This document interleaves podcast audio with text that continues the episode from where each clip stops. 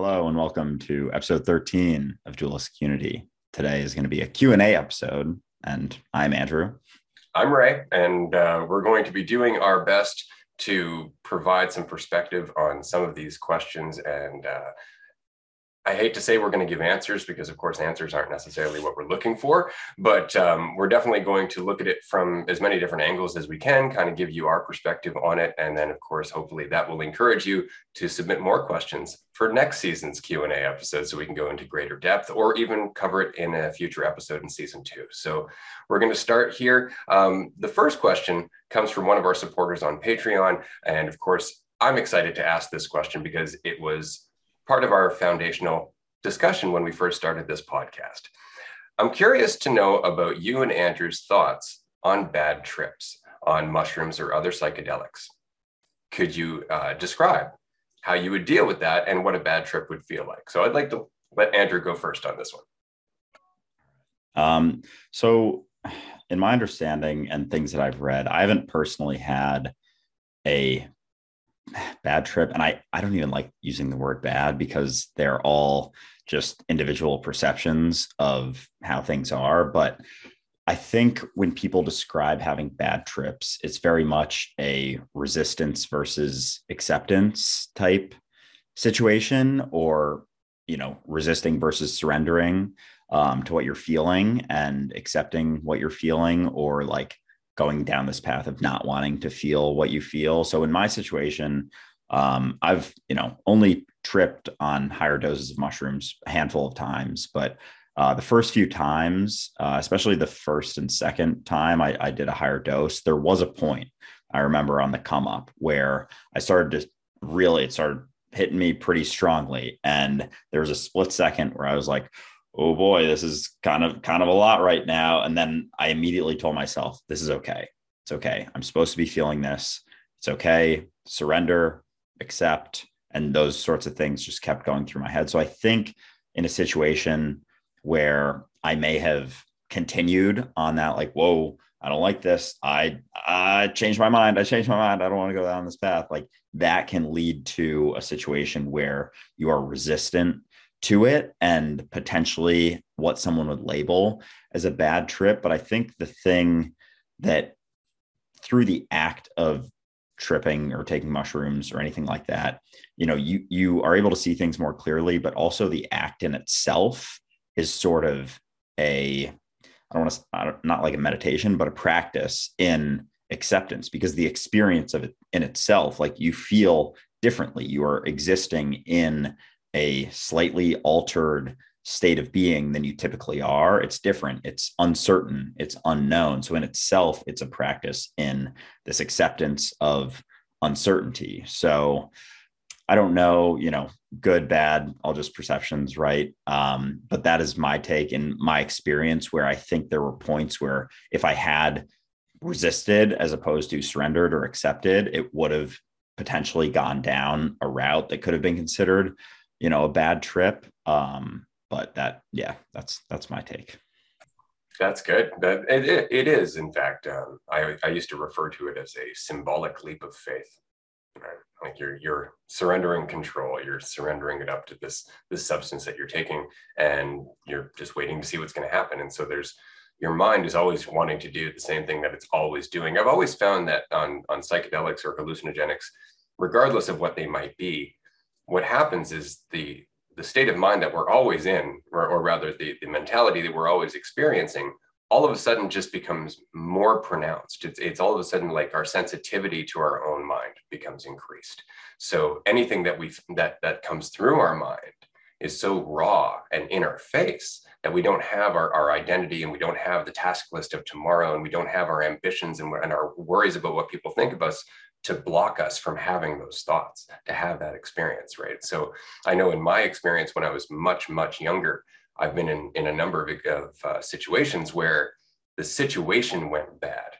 And had I not been able to relax myself through it, it would have been, been a very different experience for me. Experiences where I've been, say, at somebody else's house, and then all of a sudden something in a different part of the house went bad and, and suddenly there were police there and there was a fight that broke out and all of this and meanwhile i was in the basement you know, just blissing out on life, having a great conversation about the philosophy of God and, and being. And then suddenly we come upstairs and there's cops outside and there's all kinds of stuff happening. And we're like, what is happening here?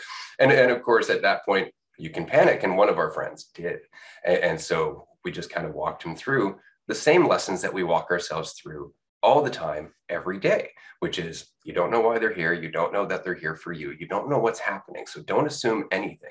Right. And so all of a sudden, after about five ten minutes of doing that with him and just walking and walking, removing ourselves from the narrative and all our assumptions of what it might be, he was doing just fine. And so it's very much the same thing that we do in our in our waking life, except that it, it's so much more important that we take it as a priority on hallucinogenics or in psychedelics or in altered states of consciousness because of that sensitivity, because of that that particular um, well, just how much of a hair trigger your mind can be in that state. Because if you decide I don't like this, you're going to get about a thousand reasons that you don't like this, and they're all going to come at once. Where if you go, I don't know what's happening, you're going to come up with a thousand reasons to not care. Right. And it's just, it's that simple. And it's because your brain is working so much faster in those states of mind. It's not resorting to the same structure it's used to. It's it's relying on all of your senses, not just the ones that you're focusing on. There's so much happening. So often a bad trip is the is the trip that we just don't we don't allow to happen on its own.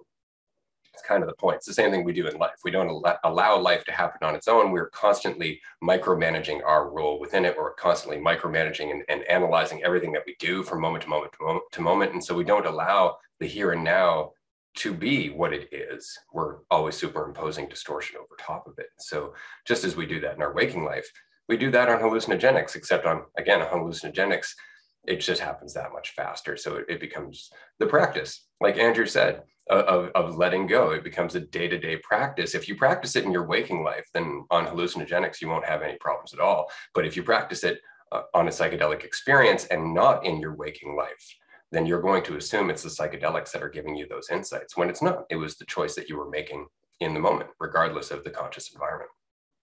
Mm-hmm.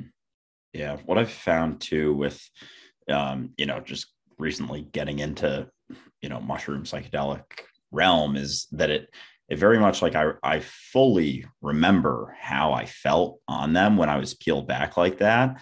And it like it very much has meshed into my sober existence. Like I wake up and walking around like how I felt microdosing you know 2 months ago I feel like that not microdosing now. And even I found which has been kind of interesting I took uh was it like one and a half grams last like a week and a half ago?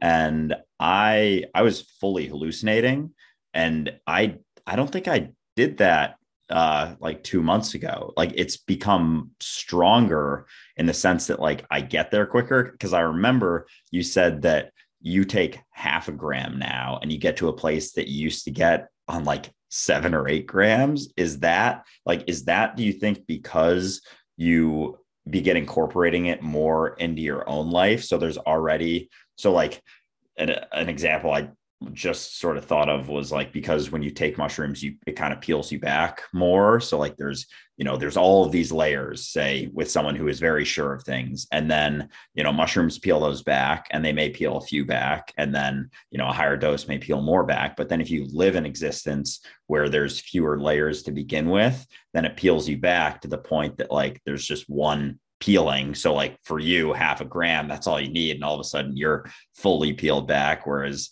you know, someone else, it may change. So, like for me, taking one and a half grams could be the equivalent of taking like two and a half grams two months ago. Um, but I found that to be very interesting because I always tell people, like, oh, yeah, you start hallucinating around, you know, between two and three grams, totally depends on people. And I took a gram and a half and I'm like, wow, I'm very much like tripping right now. I was not really expecting this, but all right, cool.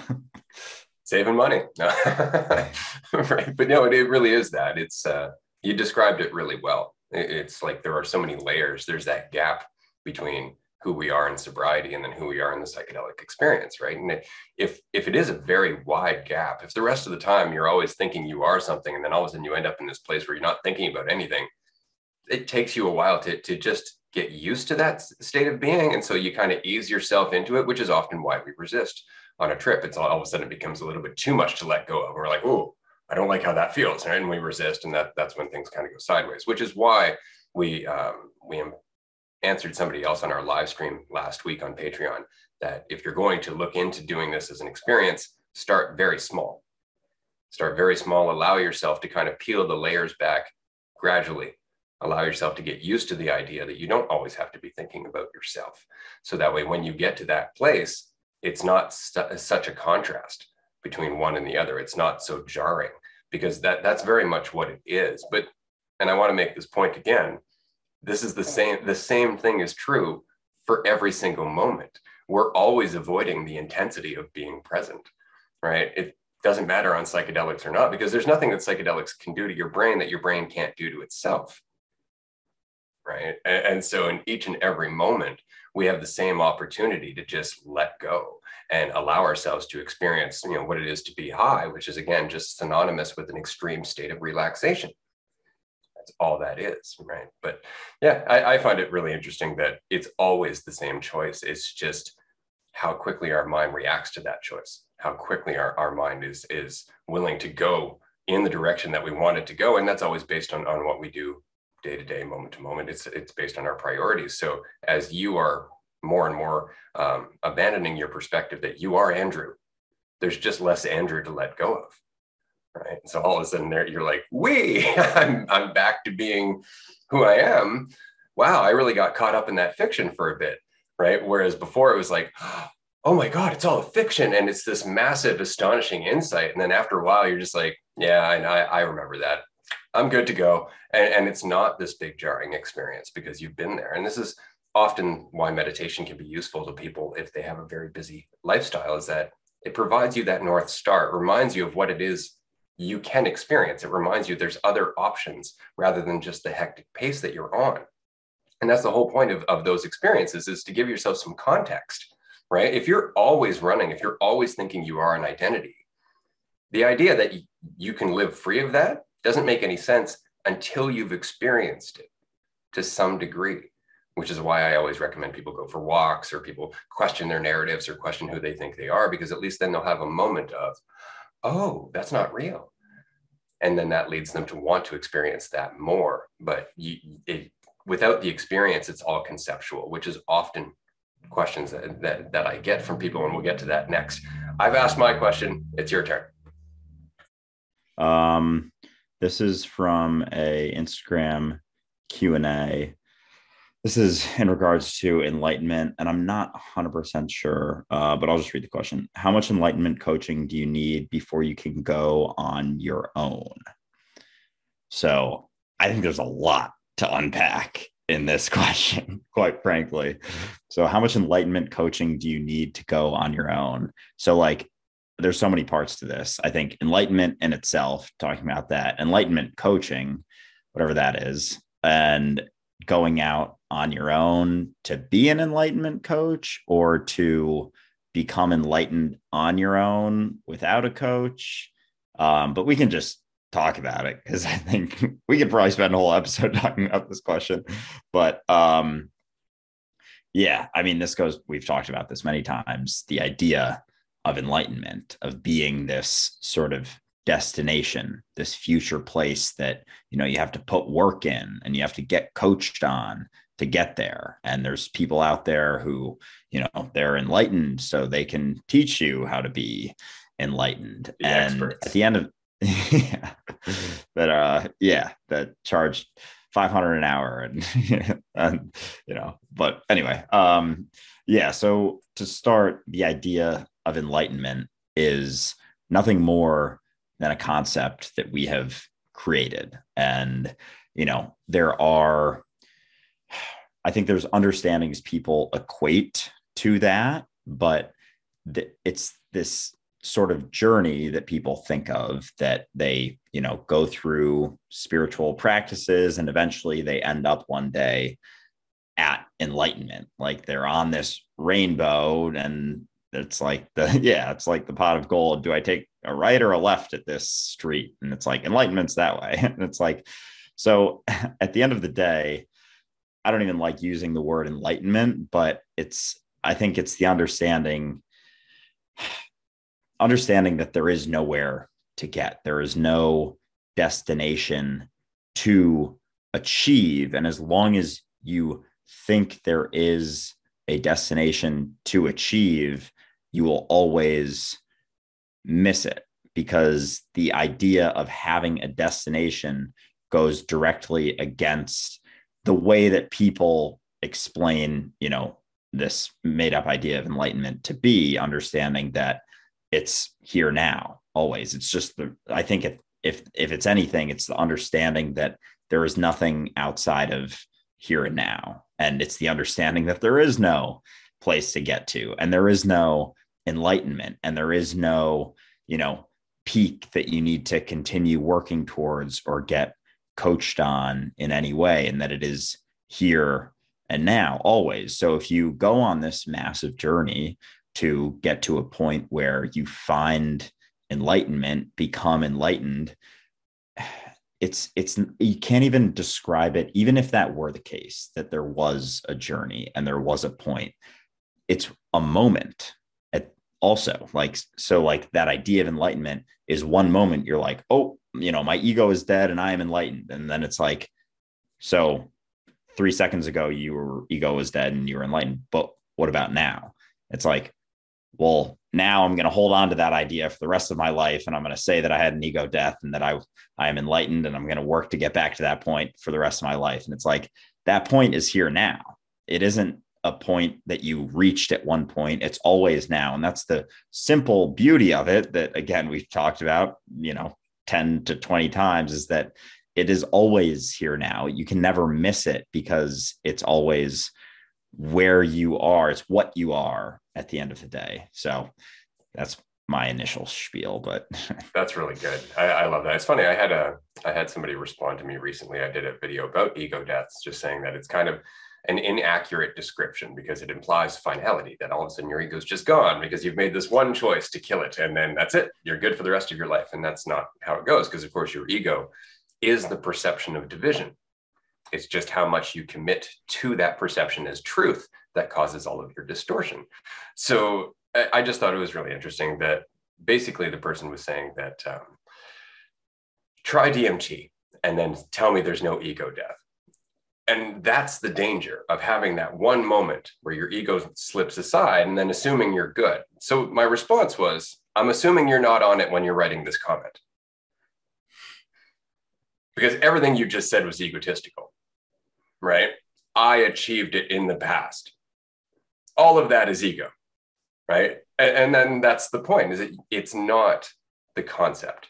It's not the final end end result. It's not an achievement that you can put up on your wall, right? It's none of that. And I, I just want to share two stories in response to your to uh, the question and your answer that I've always felt to be very useful. Um, one is there was well they're both about students who were you know fairly um, smart and intelligent and got the concepts but were having problems letting go enough to realize the truth and one one student goes to his zen master and says you know i've studied everything i've read through all of the scrolls i've read through all of all i've studied under multiple masters i'm just not getting it what is the secret to enlightenment and rather than respond the master just turns around and on a piece of paper on the wall writes attention student says that's it.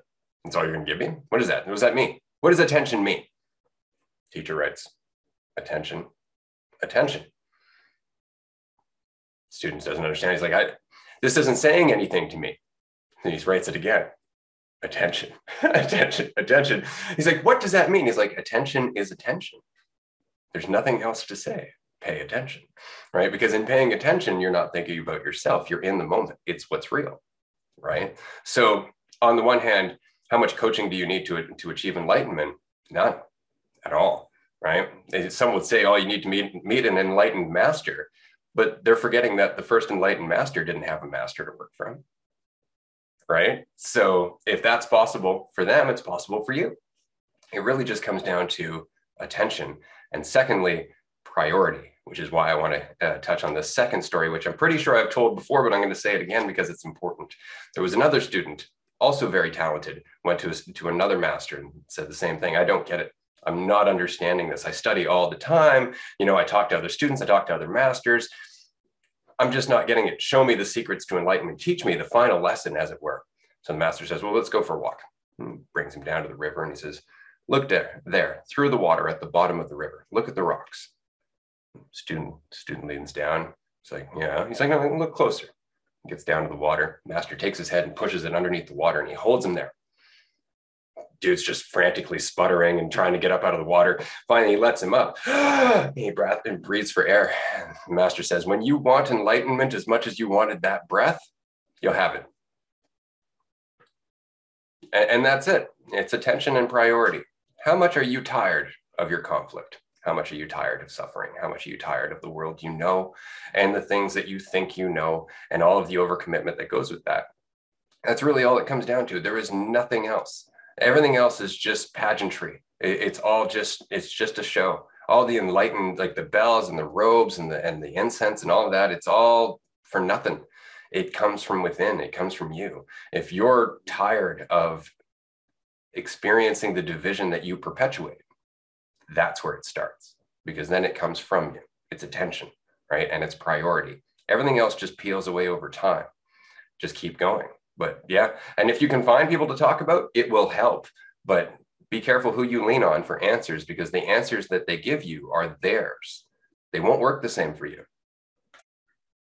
Yeah, certainly. I like the uh, part about priorities. That's interesting because I think it was the last podcast episode I made back in July before I had that uh, realization that I'm not Andrew. And it, I called it, um, it was something that was sort of, you know, helping me cope with stuff was using figuring out your ultimate priority, like your priority above all else. And I talked for mine, it was being present and uh, reducing stress. So it was like, and I the way I explained it, and it seemed to resonate with a lot of people, um, was that you know any sort of situation that you may get stressed and worked up about, like there's a reason that you're getting stressed and worked up about it because you're prioritizing. Say, for example, you know you have an interview for a job coming up, so you're prioritizing getting that job over anything else in your life essentially because you are getting stressed and worked up about it and, and focusing on that future sort of result. And I was talking about the idea of ultimate priorities being like if your ultimate priority is staying present, your that is your priority over doing well on an interview, over getting a good job, over making a lot of money, over having, you know, a successful career in the eyes of the world, like above all of those things. So through everything you do, checking that. And then when it comes to stress, realizing that you know, I would rather live a stress free life than, you know, do well on an interview, do well on a presentation. Because when you do put weight on those things and you do think of those as your sort of priority, it, you kind of lose that you know those ultimate priorities and you get lost in this idea of achievement and thinking that that's what you need to accomplish so when you are able to have those sorts of priorities, you know, staying present, reducing stress, then it's like those are what you focus on. And then everything else kind of like drizzles down from that to a degree. And then typically, you know, you end up doing better on those things because you are staying present and you're not focused on outcome and going back to you know the analogy and example that you talk about a lot with the archer you know having one eye on the target and one eye on you know hitting it or or on the shooting of it and it's like when you have one eye on the outcome you're not able to fully do what you're doing in that moment whether it be a presentation interview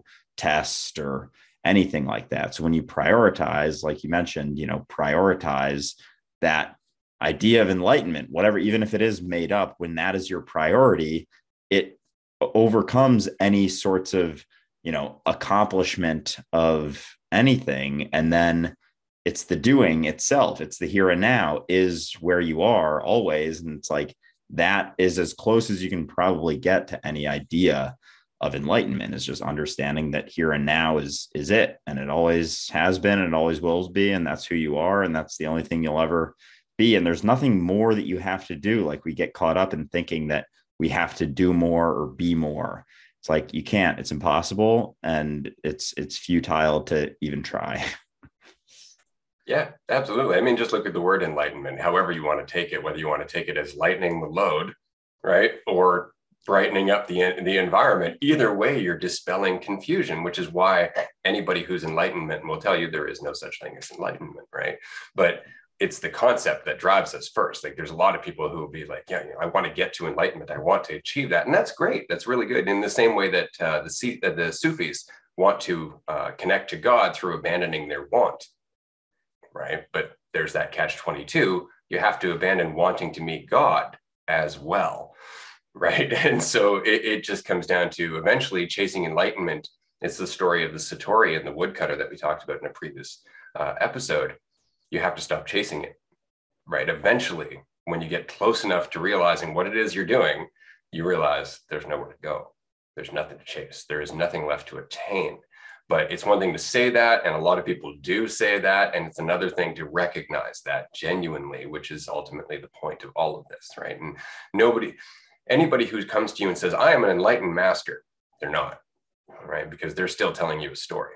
They're still telling you the story they need to tell themselves anybody comes up to you and doesn't tell you anything about themselves at all, and they just want to listen to you as you go through your journey, that person's closer to it than any so called enlightened master ever, right? Because at least they're paying attention to you. Even your friend you mentioned earlier, who's an atheist, atheists are closer to God than most believers, right? Because they're not creating a fiction between them and God. They just have a fiction of them to deal with. That's pretty much it, right? It's not like there's two fictions suddenly having to come together. There's just the one that they have to kind of let go of, right? So yeah, it's it's it's kind of funny that way. Uh, I'm going to move on to my next question because otherwise we're going to keep talking. Um, what do you think about the uprise of veganism?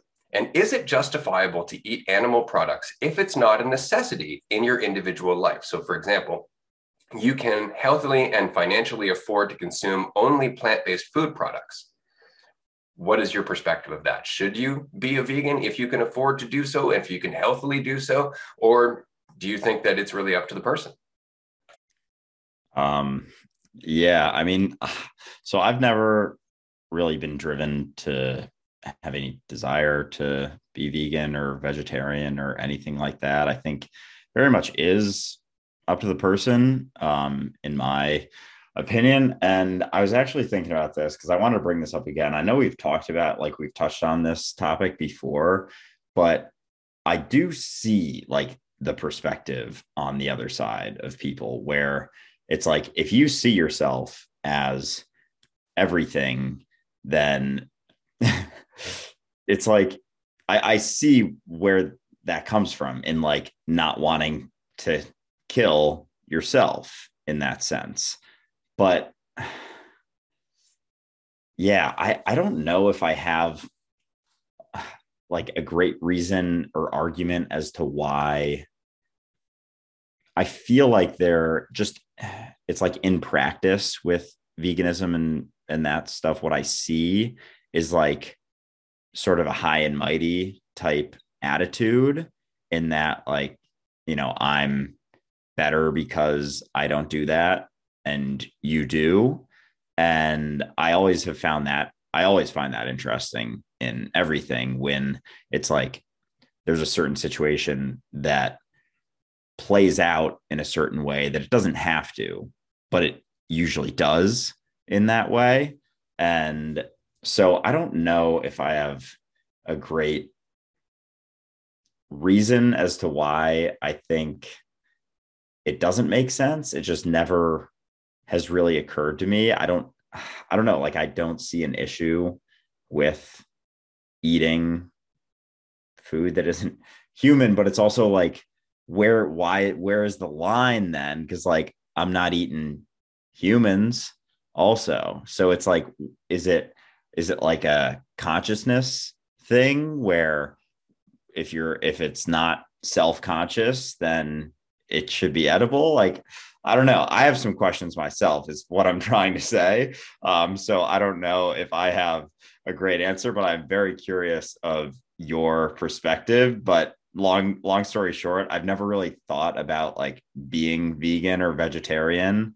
Um i've it's just always been a part of my life eating meat i don't eat as much red meat just because it was harder to digest, I was finding, and I would always like not feel great afterwards. But yeah, I, I eat meat pretty much every day. yeah.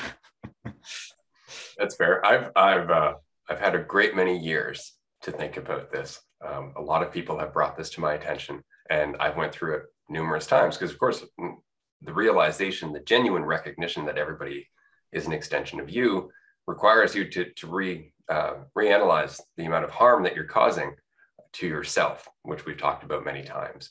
Um, I don't see any difference between humans and animals, regardless. Then again, I don't see any difference between humans and plants, um, except, of course, how they can biologically express themselves and, and, and the experience that they can have as a result of the form that they take. To me, it's all just awareness. It's all it's all life. But on that token, life has always consumed life in order for life to continue because life is not separate, right? So when the lion takes down a gazelle, the lion and the gazelle are part of the same goddamn picture, right? And they, they, look at the Lion King as part of the circle of life, right? I'm not going to break into song, but the whole point is that you know, as things die, they go into the ground. The ground feeds the rest of the things, and then those things feed the rest of the things, and it just keeps going circle, full circle. And so, that's true. Um, usually, when we have an aversion to animals dying, that that aversion also comes down to our aversion to us dying, right? So the more I'm afraid of death, the more I'm afraid of pain, the more I, more opinion I have about the process of dying or the inevitability the inevitability of me going into the ground, as it were, the more issue I'm going to have with the idea of other beings dying and going into the ground because I lack that perspective that I'm not me. I'm not just the individual that I'm choosing to attach myself to, right? So that that changes my perspective slightly. There's also this uh, this tendency in the vegan community to think that the way we treat animals is like the biggest problem that we have on this planet. And I'm not going to say it's not a huge problem. If you look at factory farms, if you look at the way animals are treated and the, and the shit that's pumped into them repeatedly to make them larger products to sell, the fact that they're not allowed to roam, live, have an existence at all. I mean, that's that's terrible and it's brutal and it's the product of a profit-based economy that's always going to cut corners and always going to sacrifice the integrity and, and, and the dignity of, of people and animals alike. So that is the problem with that system. Um, that's not a problem with eating meat. That's a problem with the way the production of meat has has been adopted by this society in order to just keep pushing it out as a product. I mean you can tell just by the amount of food if it doesn't get sold it just gets chucked out that's it. And the same is true for meat products, right? Like if they they produce a, a large amount of meat for large uh, grocery stores to buy en masse, that order is made regardless of what happens to the meat, regardless if people buy it. So all of those animals were slaughtered on the idea that somebody might buy their their their dead their dead bodies. That's pointless. That doesn't make any sense because then we're just encouraging people to eat as much as possible to keep up with the demand to keep the economy going. And so now you have people eating four or five cheeseburgers rather than the one that they might need right so th- that all kind of goes into that so for me uh, I, I guess the perspective is is that i don't i don't support factory farms i don't support cruelty to animals for the sake of business. But I grew up around farms. I, I, think I was four years old the first time I saw a chicken have its head, its neck snapped, so that way we could eat that chicken. Okay, so that was my jarring introduction to the nature of, of reality. And, and so I grew up realizing that that's just how life worked. But on the other hand, those chickens, the cows, the animals had a life. They lived on a farm where they could actually try, like move around and live and exist. And they had a, a rich, full life. They weren't just uh, stuffed into a container and shipped on a truck in the smallest possible space to save on money, right? Like there was a difference there was some um, respect given to the animals. The same with uh, Native American or indigenous uh, practices of hunting. They would say thank you after the hunt, after killing the animal, right? It would be thank you for giving your your your soul, your spirit to the rest of us to survive, because there was a recognition there is no separation. Indigenous belief actually would go so far as to say that you would take on some of the traits of the animal that you were eating right? Which they're finding scientifically to not necessarily be too far off the off the, the mark because there is in fact a transference of energy. There is in fact a transference that happens there. Our physiology does get affected, though it's not as cut and dry as the spirit has gone within you, but there is some truth to that. And so all of that in mind, as with everything, everything's gray area. I mean, I'm not going to say don't eat meat, and I'm not going to say just become a vegan because it's really up to you. You can do whatever you want. If you can afford to just be a vegan and you prefer uh, that diet, and that is the only way for you to minimize uh, your use of factory farms or, or, the industry that drives the cruelty of animals, do that. Um, if you are in, in a position like I am, where I live on an island that has a great many smaller family farms and, and um, a local fishing industry, you can eat meat if you know where that meat is coming from. If you if you can honestly say that you support the production of that meat or wherever it comes from, you know, and, and the treatment of the animals, more importantly, can go ahead and do that. There is no there is no right answer one way or another. Though I will admit, I think the funniest reason I've ever heard uh, from a friend for being a vegan wasn't necessarily because she wanted to save animals, but because she really hated plants. That's pretty funny. yeah, I've never I've never heard that perspective there.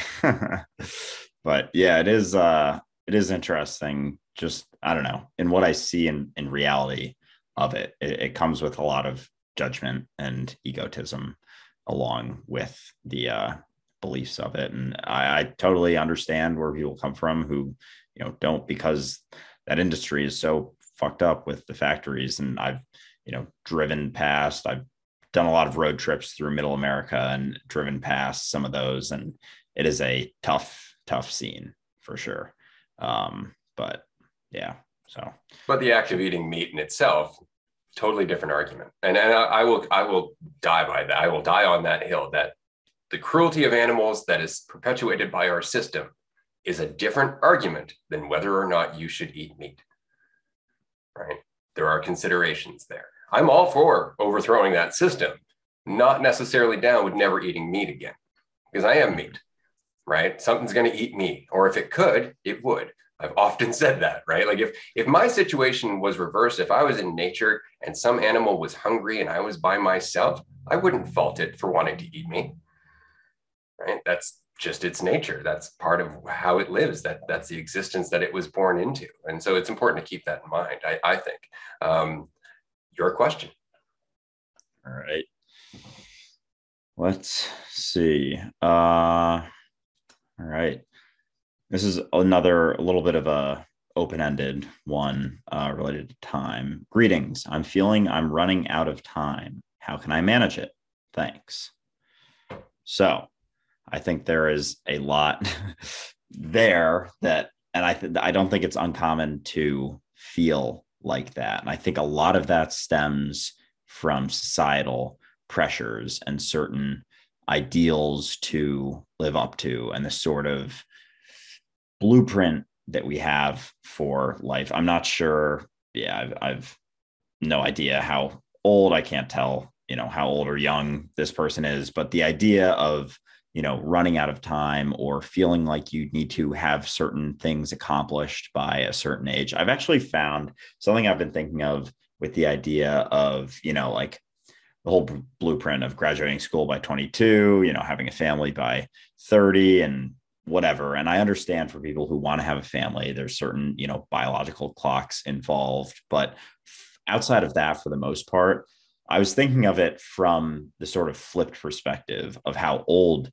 people live. So if you think of your life, you know, someone could live to be 90 versus 70, and potentially someone who has a lot less stress throughout their 15, 20s, 30s may have the opportunity to live longer and still be quite functional at an older age. So, in that sense, if you live to be 90, then when you're 40, you have 50 years left. Versus if you live to be 70, when you're 20, you have 50 years left. And yet we have insane amount of judgments and perceptions on people who maybe are at a similar stage in life when they're 20 versus 40 someone who you know starts a company startup whatever when they're 20 they're like a kid genius and make a million dollars versus some is like this crazy thing like they've made it they're successful versus when you're 40 if you do the same thing it's like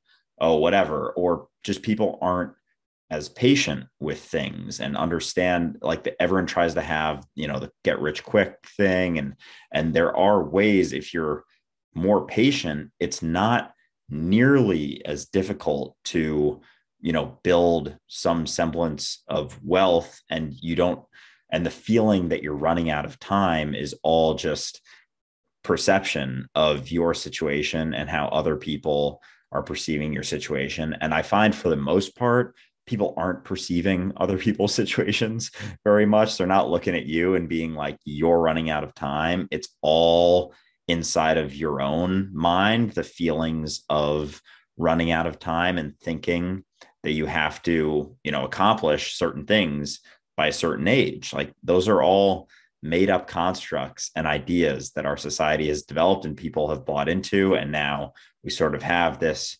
general blueprint that i mentioned. So i think being able to take a step back and look at your situation from a third person perspective or just realize that you are the awareness of what is and then you don't have to worry about the third person perspective but understanding that you know the things that you're striving for questioning those things as well. Like the things that you are running out of time for again it's hard to know exactly what this is whether you know if they're talking about dying or if they're talking about accomplishing something but i think understanding that there's nothing to experience beyond right now. Like there is nothing to do outside of right now. So if there are things you want to work on or, or do or accomplish, like doing them now is the only time and place you can here and now is the only time and place you can ever do them.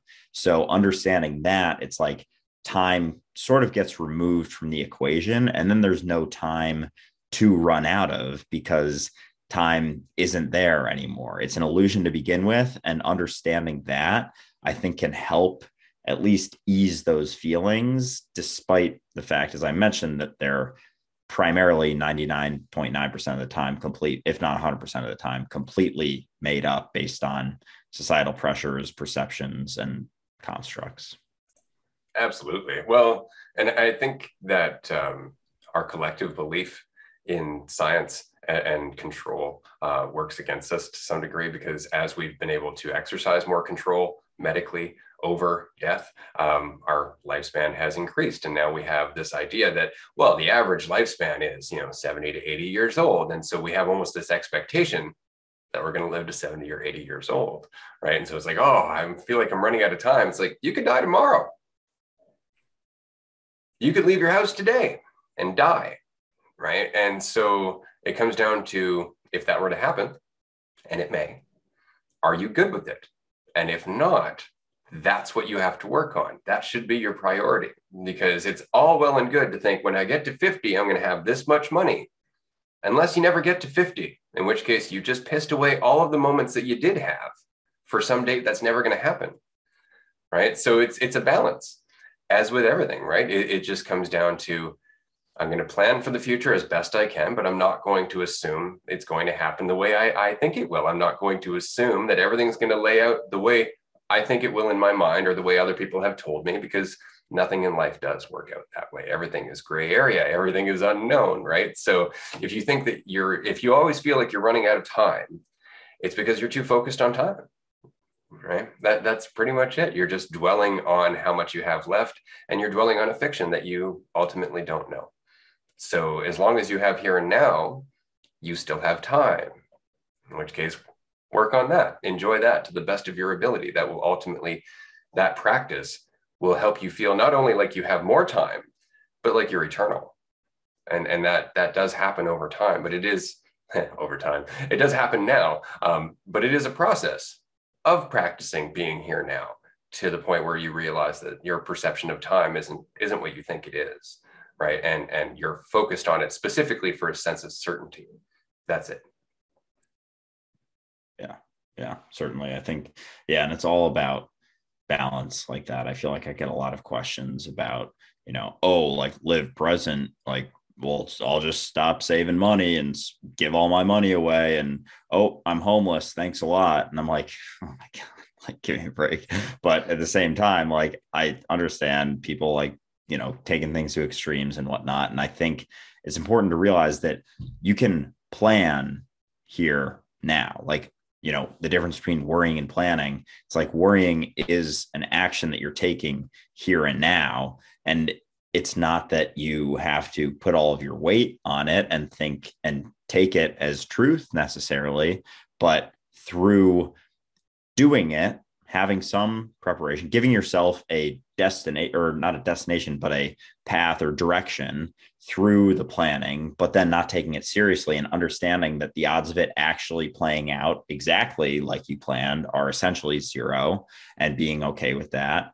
And so between balancing that and then on the worry side of it is like worrying is just you're not accomplishing it's it's not accomplishing anything and it's all focused on existing in the future. It's not something you're doing. Well, it is something you're doing now, but it's not like the action that planning is necessarily. It's like there is a action oriented aspect to it versus a I don't know, m- almost mindless passive like I think plan so like okay, so it's like planning is your mind is the servant and worrying is your mind is the master. So, like planning, you are using your mind as a tool because as humans, it is a incredible tool that we have the ability to perceive the past and the future. It is, but it is a tool. And most people that I have interacted with, it is their master. And the question you have to ask yourself is if I wanted to stop thinking and worrying, could I? And if the answer is no, then it's your master. And that's where, you know, your attention should, well, your attention can just be here now. And then it, it all, you know, goes away for the, or at least begins to get better anyway. But, you know, if that is where it is, where you can't necessarily turn it off, then that is something to work on.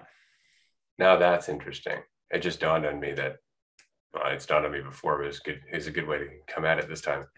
Is the more you're focused on your character, the more you're focused on on your idea of yourself, the more you're focused on your narrative, and the narrative always exists in time. Yes. So the, like the two go together. That was an interesting insight. I like that one. Uh, okay, next question. Of course, this one is one I've been looking forward to getting to because it's another one about religion. How does one get over religious trauma, specifically feeling guilty or fearful when leaving a belief system? Mm. All right. Um, I feel like my like in my situation, which is pretty much all I can speak to, um, it wasn't necessarily like an overnight thing. It was very much a process, and it started with like I still was nominally Catholic, and this is it's relatively recent for me. It's been probably progressing since halfway through college, so I don't know, five years. It's been processing, and and I think it started out with I just you know half of the stuff I was like that doesn't make any sense. Like I don't believe that part of it, and I was still like the last part was believing in God and like a higher power and eventually it was just like less and less made any sense. And i was like all right i i believe you know like 10% of what they're talking about like why am i still identified as you know catholic? So then that kind of went away. And then i still believed in god but i would question it like you know what's really going on? And then and then i got to a point where i was fully like sort of out of that. And I think in my experience, it hasn't been as much where people tell me that I should think differently or that I should be afraid, but it's that they don't like when I bring it up and I, I just don't as much because it's quite frankly just not worth when we're talking about like stress and and stuff like that it's just not worth my energy to try and convince anyone and we can argue whether that's even possible anyway but um yeah, I think, I think, ha- I mean, having a place like, you know, our Discord and Patreon and people that you can talk to about it, places you can go to talk about things. Like I know with my situation, people close to me still being involved, like being able to talk about it on a podcast every week and, and kind of talk through belief systems and all of that can be very helpful. So I think having people that you can talk to who are in a similar boat who kind of have been on the other side and and that can be super helpful in and of itself. Uh in terms of i don't i don't know if i have a great perspective on if you're in a situation where people are like more hostile about it. I think maybe ray may have a little bit more experience just like just because you've been through it longer and i don't know but possibly because i feel like i don't have that much where I, I was always growing up in an environment that it was religious, but but it wasn't like crazy religious. It was like everyone was kind of like, yeah, we're gonna like hold on to it because we're scared of of death, but like we're not, you know, pushing it on anyone. We're we're, you know, we used to go to mass like a couple times a year. Now it's like just Christmas and Easter. And I was even like, do we really like it's the same thing every year like we could just you know go to dinner a little earlier or something and i didn't actually say that but i was thinking it because i know that wouldn't be received well um but yeah so I'll, I'll let ray speak to this as well now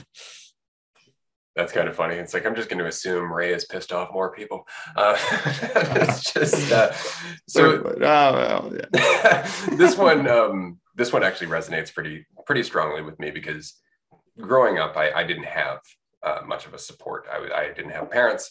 You know, I was always kind of, I felt like I didn't have any value or worth. And, and so religion was um, my first life preserver. It was the thing that I, I reached to for that sense of, of certainty and security. And it meant a lot to me. I was, I was what you would, would you, what you would call a devout Christian. I, I really was. I, I, I read the Bible. I, I pray, I prayed. I did the rosary. I did the whole thing. And, uh, and it was exactly because of that that my rejection of christianity later on was so strong was because i was such a devout believer only to find all of those uh, those lessons within christianity while they sound pleasant and while they, they offer you some sense of certainty and purpose and an idea of who you are actually just get you farther and farther from the truth. They take you and farther farther and farther down a road of, of um, being self-critical where you're never going to meet God. You're never going to feel worthy. You're never going to, unless, of course, you just you know continue to tell yourself jesus loves me. Jesus loves me. Because you, you you're never going to meet jesus and so you're never actually going to have him tell you i love you. You're doing great. So you're always just telling yourself a narrative right? And so I, I leaned really hard on that and when i came out of it there was a lot of, of leftover programming let's just say that. And i dealt with that probably into my late 20s if I'm honest about it. And it's just because the idea of God was so um, solid for me. It was so pivotal to me. Everything in my life was was built around this idea that there's a God. And so it took me a while once I realized that oh, that God's a concept. Actually, what they're t- pointing at is is a state of being. Didn't understand that at all. Um, so I would immediately go, oh, maybe I shouldn't be questioning these things. I actually had a friend say to me, do you think maybe there are certain things we're not meant to question? Which just set me off. I'm like, no, obviously, if I'm if I can do it, I'm meant to do it, right? And so that was kind of the, the point there. But all throughout that process of, of recognizing that the narrative wasn't the truth, that the, the religion itself was um, the result of people misunderstanding and investing in their ego more than anything to do with God, um, the more I, I, started to hear this fear of, oh, you're going to go to hell you know, God's judging you. What if you're you're leaving the path? What if you're wrong? What if when you die, you're really going to go? And so all of the, this old programming kept popping up, and it sounded very much just like a horde of screaming demons behind me, just wanting my attention. Just pay attention to these thoughts, right? Because they had always been there. But that's what it is. It's programming. It's habitual thought. That's all it is. It's the fact that it was some of your earliest programming, which is even hard, uh, even harder to let go of because you were a child when this stuff was drilled into you, or at least it was in my case. And so it becomes foundational to everything else you perceive, just like Andrew was saying earlier, right? It's one of those perspectives that alters everything else you do the perspective of a division between you and God. More importantly, the, the perspective of, of a gatekeeper in Jesus or anybody else, you know, that you have to go through to get to God. Like all of these things create a story about you as not being worthy, as not um, being um, capable of connecting to God now, that you are a sinner.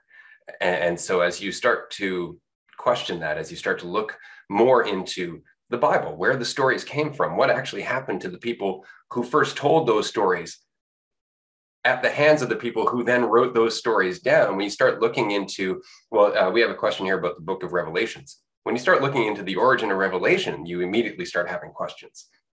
And so, as we said before the podcast, the reason most Christian people, the reason most religious people don't question they don't look into the history they don't look into you know where these things actually came from they don't look they'll just tell you it's the word of god and leave it at that is because as soon as you do start looking into it as soon as you start questioning it it starts to fall apart. It starts to become harder and harder and harder to give it credibility. And so that's that's part of that process. The other part of that process is recognizing it yourself is is recognizing that the farther you get from the dogma the farther you get away from the character that they're telling you you are the closer you're getting to the state of mind of people who actually managed to achieve the experience of God that the Bible was based on. You'll have ears to hear, you'll have eyes to perceive, rather than just looking at other people's misinterpretations based on their own ego and based on their own need for control. It's one thing I've always found funny about Christianity, and I've said it before, is that Christians, more than following Jesus, follow the apostles that didn't understand Jesus. I always find that really interesting. It's like, oh, if we quote Matthew, it's like, right, I thought you were Christian. Aren't we talking about Jesus? Right. And, and if we look at just the things that Jesus said, most of Christianity doesn't line up with it. Right. So it really just comes down to just keep questioning and that trauma will start to go away. But in the case, and as Andrew said, sometimes you're in a toxic environment and the people around you are not going to enjoy these questions. Choose your battles right? On the one hand, you don't need to prove anything to them if you're recognizing it yourself. And as you are recognizing it yourself, you will find that they are going to distance themselves from you almost naturally, oil and water. It's just because you're you're not you're not in a state of mind that makes them comfortable with their narrative anymore. As soon as you start questioning it, you start to exclude yourself from that that club, right? Which is why it's uh, it's often a an aggressive response to questioning. It's often, you know, a hostile reaction to your questioning. And it's not because you shouldn't question, it's because they depend on you not questioning in order for them to sustain the false sense of security that they have, right? In which case, let those people go. It doesn't have to. And one more warning, and this is super important, is that it is just as easy to get caught up in being a Christian as it is to get to get caught up in being an ex-Christian. Right? You can by just identity alone, pitch yourself against the church, against religion as a whole. And that in itself is its own religion. That is a problem, right? Like I've had numerous people come to one of my videos from back in 2005. They're listening, they're listening. Boom, I mentioned Jesus once. They're like, oh, you mentioned Jesus, I'm out. It's like, wow, I can see Christianity really programmed you, right? Meanwhile, they're thinking, oh, it's just Christians that are programmed. No, you're holding on to an idea too. You are just as stuck on that concept that you can't now look at the insight behind it right? So there is nothing wrong with just not defining yourself looking at all sources as, as possible you know ways to find insight but you don't have to be against something. Just don't use it. Just don't do it. Just don't be a christian. That's enough. That's all you have to do right? You don't have to try and take down the church. The church is going to fall apart on its own right? You know the fruit by the tree that bears it right? And, and the fruit that comes out of the out of the Vatican has always been divisive. Out of religion as a whole will always continue to be based on the ego. It will always continue to divide you from the rest of reality. So just keep knowing that, and the trauma will eventually fade, and you will start causing some trauma for the people who don't want to let that go. You know, not intentionally, just because you are in fact enjoying your life, enjoying the realization of God, which is unfortunately, and this is probably one of the saddest parts about being religion or being religious, you can't experience God. It's all hearsay, right? When you're religious, when you're a believer, all you've ever done is heard about God, heard about the experience of being connected, and you're following hearsay, where the alternative is to actually have the experience. And then all of that programming just stops making sense and it becomes easier to shed it and, and move on. But as with everything else, time and attention and priority, and it will eventually change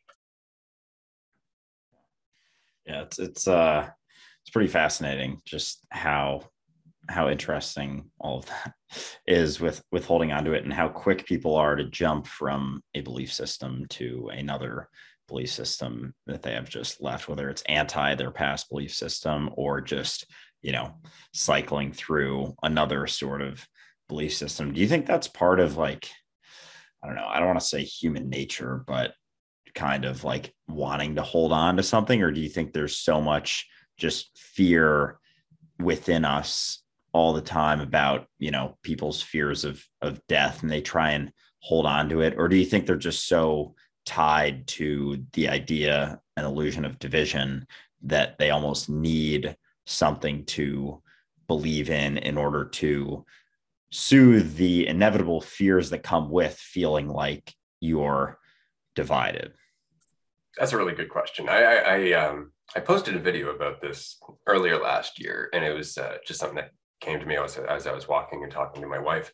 And it really, I think it comes down to this the human brain evolved over time and created a frontal cortex, which is gives us the ability to look at multiple um, scenarios. It gives us the ability to, to really conceptualize time, right? Conceptualize what could happen numerous stages or numerous points down the road. But our, our reptilian brain doesn't understand that. It doesn't understand that this new part of the brain can perceive things that aren't real, right? And so our reptilian brain, which is all fight or flight, suddenly perceives an identity, an idea of ourself. And it perceives it in the same way it perceives our body as us. So we have an idea of who we are, and our reptilian brain goes, Oh shit, that's you. I got to keep you alive. I got to keep you safe. Right. And so now our brain unknowingly is protecting the fiction of our identity because we think it's us. Right. The brain doesn't understand that it can lie to itself. It doesn't understand it has two different eh, two different parts that are working entirely different. And so we have to to kind of train ourselves to recognize that's a product of our brain right? The idea that we are an idea is something that our brain keeps trying to grasp onto. And it's only through recognizing that it's not the truth. And I mean this collectively. If we could get this into our schooling system, if we could actually make this a part of our culture, everything would change. Everything would change. But until we have the conversation that our brain is fooling us, we're going to continue to fall into this trap. Doesn't matter what it is, which is why I always find the atheist argument to be so interesting, right? Because normally the atheist argument is just, I don't know if there's a God or not. There's no proof. I'm going to leave it at that, which is great because it's kind of open ended, right? But sometimes the atheist argument is there is no God, right? In which case, okay, so now you've just you've just identified you just come up with an idea again that your brain is presenting you because you don't want to believe in that fiction so now you've created another assumption you've created another fiction to balance out that uncertainty just don't commit to it that's all it is. That's where agnostics tend to be closer to the point than, than atheists. Agnostics will just say, I don't know. You know, could be. Not even sure I have the right questions or the right answers for that, right? Like it's just just look at it for what it is, right? But no, it really just comes down to until we understand that our, our brain creates a reality that we experience. Until we can understand that, that that our brain will go, oh, here's a perception, and everything that goes with it and we start to question that we're always going to end up falling into falling into illusions. We're always going to end up falling into into distortion not recognizing that it comes from us. And and so this is why i've often said that you know uh, practices like um, meditation zen even being a jedi i mean it's all really just comes down to self-awareness. What are you uh, investing in as a thought or as an identity or a narrative about yourself? And what reality is that creating? Because if you can come to terms with that like, I'll give you an example. I, I'll go and I'll have a conversation with religious people. And in that conversation, it can get quite heated. At no point do I walk away from that going, yeah, you know, that defines me. That that that reflects on me as a value. It's just a conversation. It's just something that's happening, right? And the less committed I am to being any particular part in that conversation, the more easily I'm able to move around within that conversation, to move with their perspectives, to work with what they're saying and find other insights in that. Whereas if I'm just focusing on, on my perspective, there is no there is no God, there is no Jesus, you know, blah blah blah. I'm not going to catch anything from that conversation. They're not going to catch anything because I'm just telling them they're wrong and trying to validate myself the entire damn time, right? So we're not going to grow as people, and so I, I think that that's probably the biggest thing. It's just recognizing that we are illusion machines, right? Like our brain is incredibly powerful. It's incredibly powerful. You can literally think to yourself right now, I'm going to go out this afternoon. What if I run into somebody on the street who's drunk and aggressive and then not leave your house because you're afraid of that happening? That's incredible if you think about it. The placebo effect, likewise, is incredible. So we're just starting to, to scratch the surface on a conversation about exactly how powerful our consciousness is, about exactly how tricky our mind can be.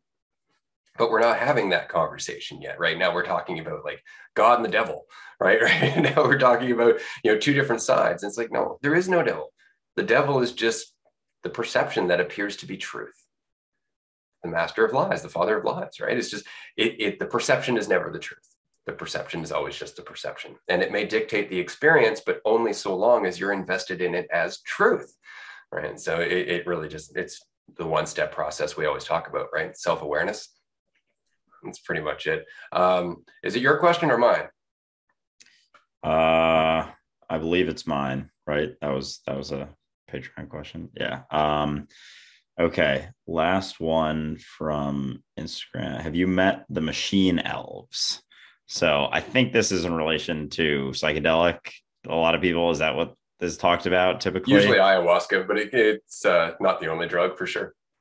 Yeah, I feel like that's, I don't know, maybe people will perceive that experience I had when I, you know, made that video about, you know, talking to God and I talked about on was it last week? Last week's or the week before's episode um, of you know talking to God. And when I got to this place within myself, it was I saw these little you know cartoon characters, and that could be I think similar to what people express as the machine elves. And and so when I got there, um, I've I've already talked about this in a previous episode, but I'll just run through it again quick because it's I think related to the question. Um, I saw them and I was like, immediately. I, I knew where I was without ever having been there, but also having been there.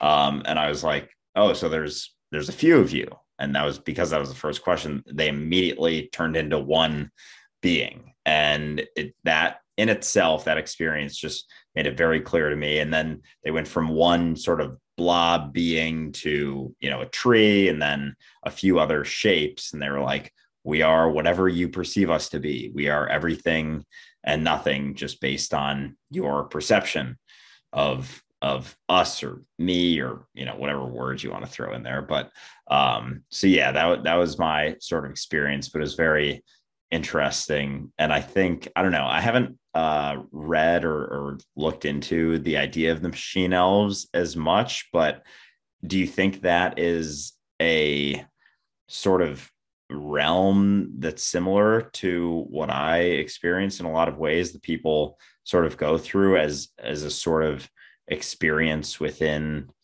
yourself that's you know that is yourself and it's just a for whatever reason that's how people perceive them. Like i'm curious why do you think people call them machine elves? Is that just the most common way that what people have like. experienced them? Okay. It is. And I, have uh, ran across them um, a few times. It, it, it's really interesting because, of course, we've talked about awareness and all things within awareness has to exist somewhere at some point, right? And, and that, that's all one thing. So it's entirely possible that on some planet far, far away in a distant time and space, there are elves that manage to blend with machines and, and whatnot. But the symbolism is what's interesting to me because every conversation I've ever had, conversation with the machine elves, has always been along the lines of our our potential as a species. It's always been this is what you're capable of. It's always been if you can find balance, this is something you can become or reflect in yourself. And, and so, what I find interesting about the machine elf symbolism is that when we think about elves, typically we're looking at um, ancient beings with wisdom that lived in alignment with nature. That is the entire mythology around elves. But machine elves have managed to use that knowledge with technology in balance. And so there's the symbolism of what we're capable of doing, of finding that balance, of in fact being these ancient beings. I mean, it just it's because of the mythology of elves and everything that goes into that. Thanks, Tolkien. Um, that that that affects a lot of what we're experiencing for sure. Because somebody who's never read anything to do with elves would more than likely see them as something else, and which is often why you have people who have more of a Christian background seeing angels right but it's all it's all symbolism it's all symbolism for for our awareness and what's possible and of course we we see uh, a possibility in our potential and our brain comes up with a symbolic way to represent that possibility and allow us to communicate with that possibility within ourselves. And of, sort, of course, based on what, we what we have experienced, what we've looked at in the world, what, what we've absorbed as context, our brain creates a symbolic representation of that insight. And so we interact with that symbolic representation until you start questioning it too far, in which case the symbolism falls apart and then you end up talking to something else entirely, which is exactly what happened to you and has happened with me multiple times. I mean, to anybody who has, in fact, talked to uh, the, the, uh, the techno elves, as it were, just start asking them more questions. You know, aren't you just me? And watch what they become because it changes. It changes the flow. But it is. It's all symbolism. It's really just all of us um, accessing parts of our awareness that we're not necessarily in a state of mind to understand without something to bridge the gap without something to act as kind of an intermediary between our state of mind and the state of mind that we're communicating with. And so we come up with characters as a result of, as a result uh, of that process. That yeah that makes sense.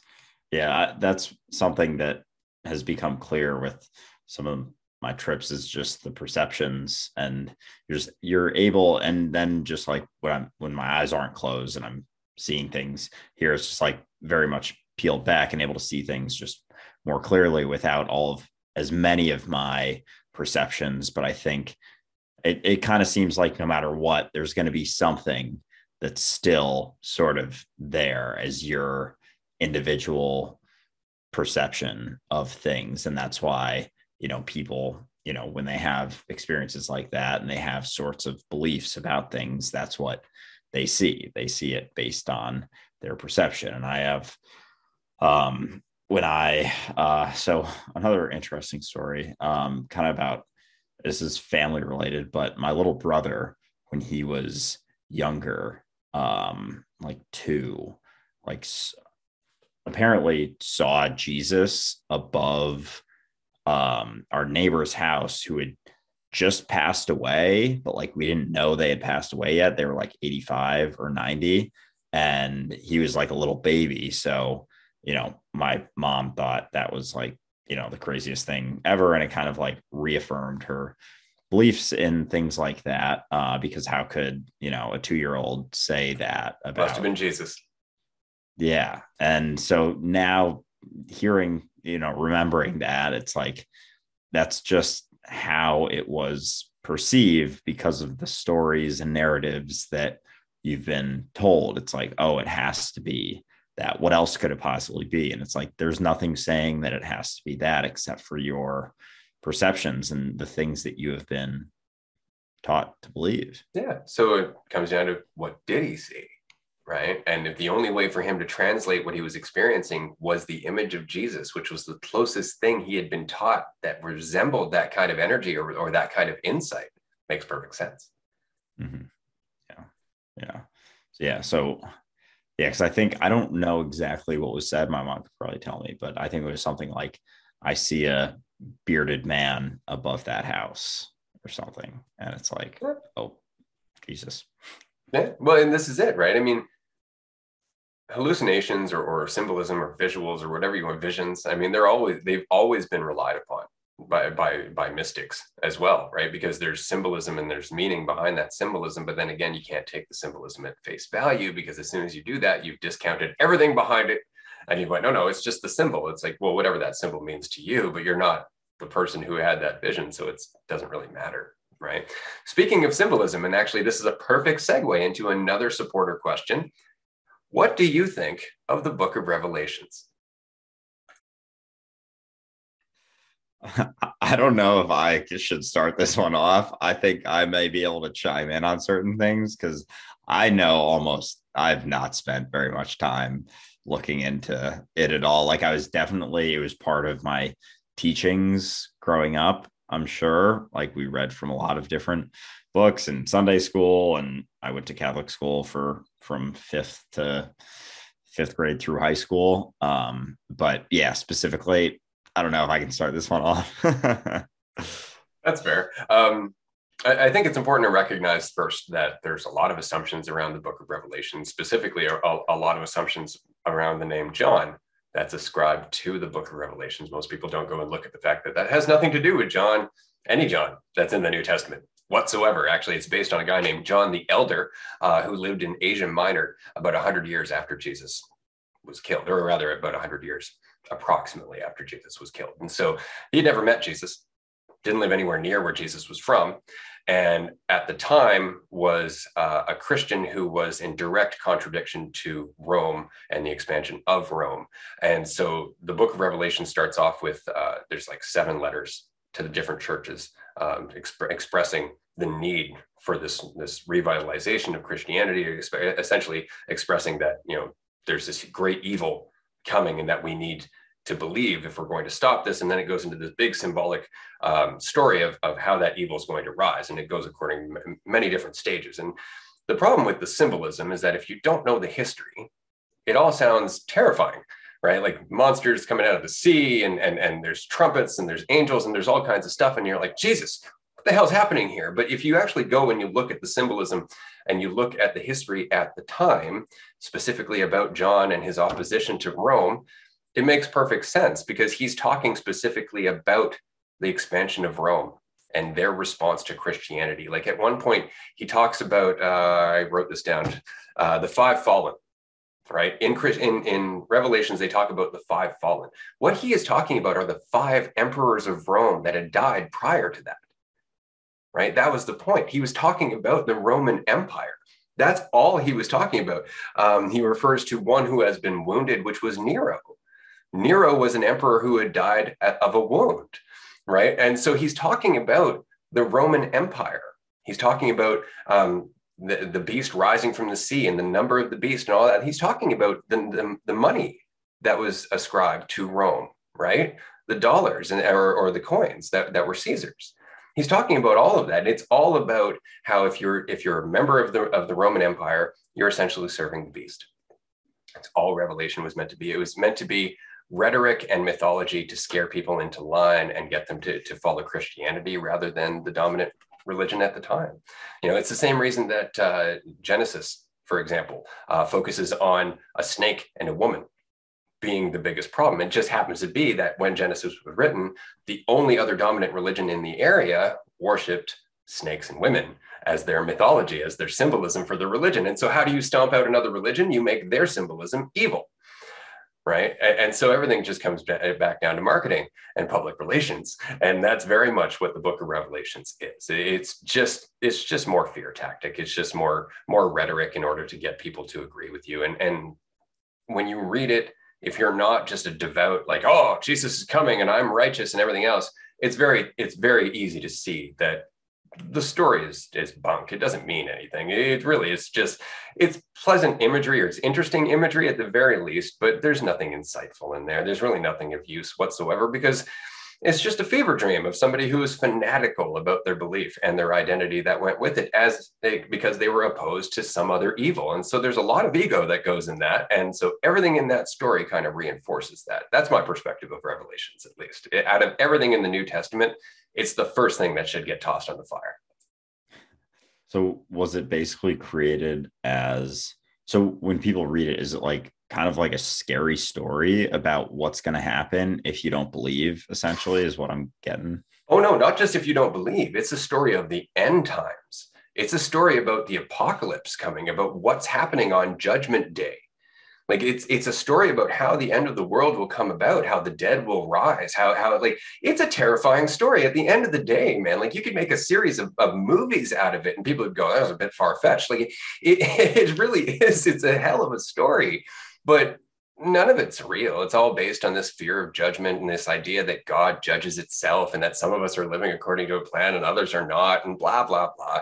It's it's all just vilification and, and identity and ego. But it's a hell of a story and it'll scare the crap out of anybody who doesn't look into where it came from. Yeah.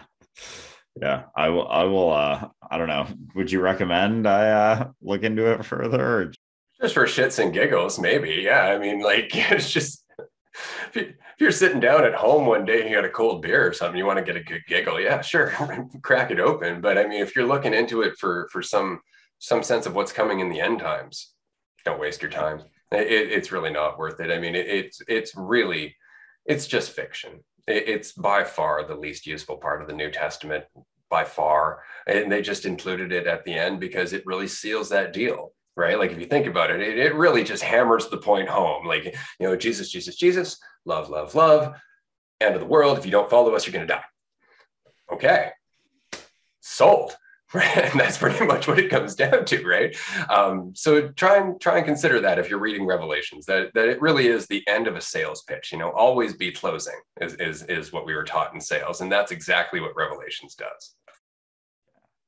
Yeah, it's like if the rest of this didn't convince you, hopefully this one drives it home. And I really do see that in a lot of ways that it's the fear that keeps people holding on. It's like that fear of like, oh, what if you're what if you're wrong? You know, you don't want all this bad shit to happen to you.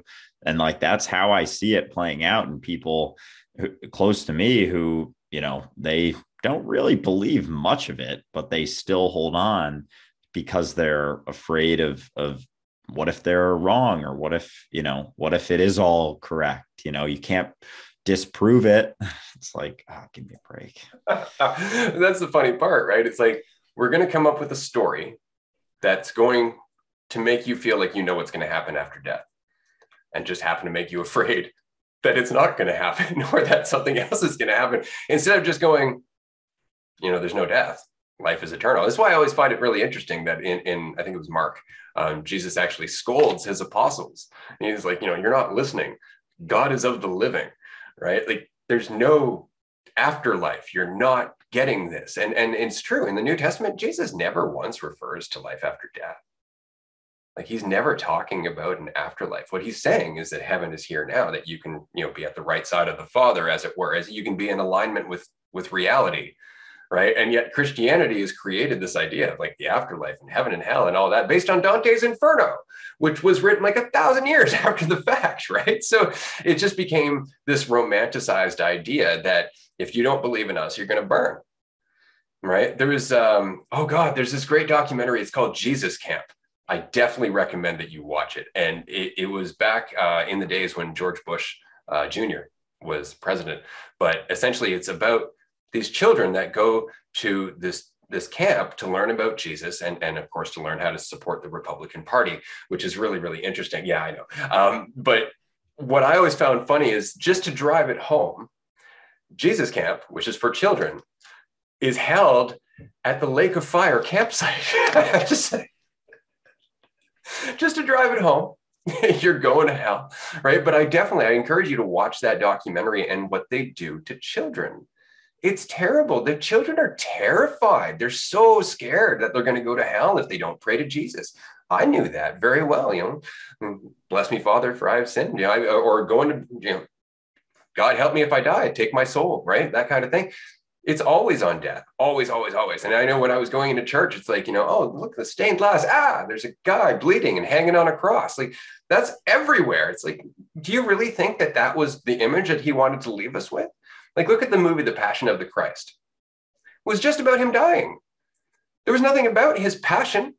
There was nothing about what he was talking about. It wasn't about the story, it was about how he died because Christians love to focus on that.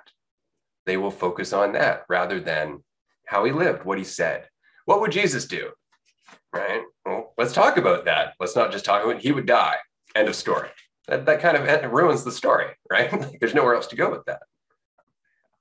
Yeah, damn. Yeah, I still remember when I was younger, because um, I went to uh, school I went to from fifth grade to ninth grade was very, very Catholic conservative, and they would hold confession like monthly. And I remember everyone would like get all nervous going up to it, and then everyone feels so good afterwards. And I remember thinking like, oh, I could die and I'm going straight to heaven. It was like the greatest feeling ever. Honestly, it was like, it was kind of equivalent to like how I feel most of the time now, but it was that sort of feeling of just like relief. Like I didn't, there's not really anything to be afraid of because, you know, I have nothing to lose. I, I'm going straight to heaven if I die right now, as long as I don't, you know, have a, you know, lustful thought in the meantime or something. As long as I don't fuck it up.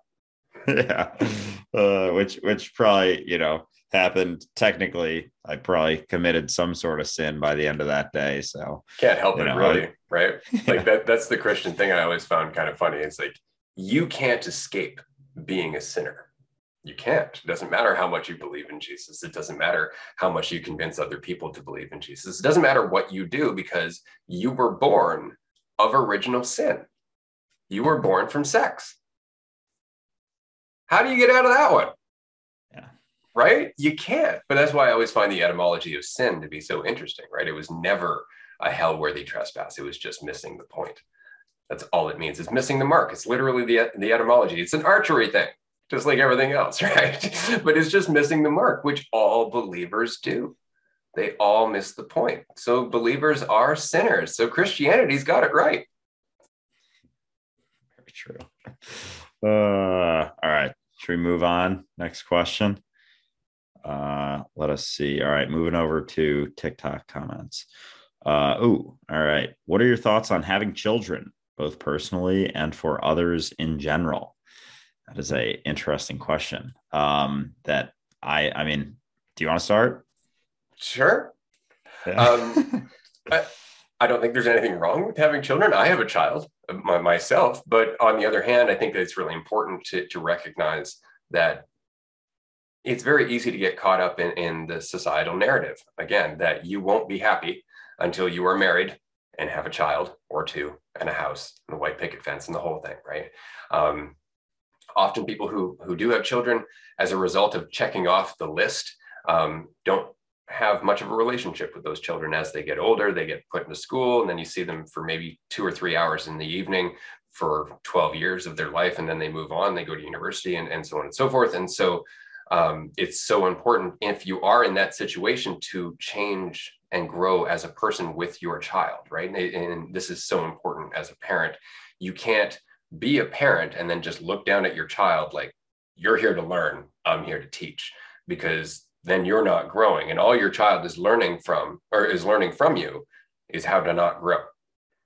They're just learning how to stagnate, right? And so um, if you can continue to question everything you think you are, if you can continue to question everything you think you know, if you can set yourself in a state of mind where you're at least willing to look at things afresh for the sake of, of sharing an experience with another being, then parenthood's probably going to be really good for you. You're going to really enjoy that, right? But if you're always just trying to self-validate, if you're always just trying to feel like you're a teacher or you're an authority or anything else, then you may as well just become the warden of a prison because you'll get more enjoyment out of that.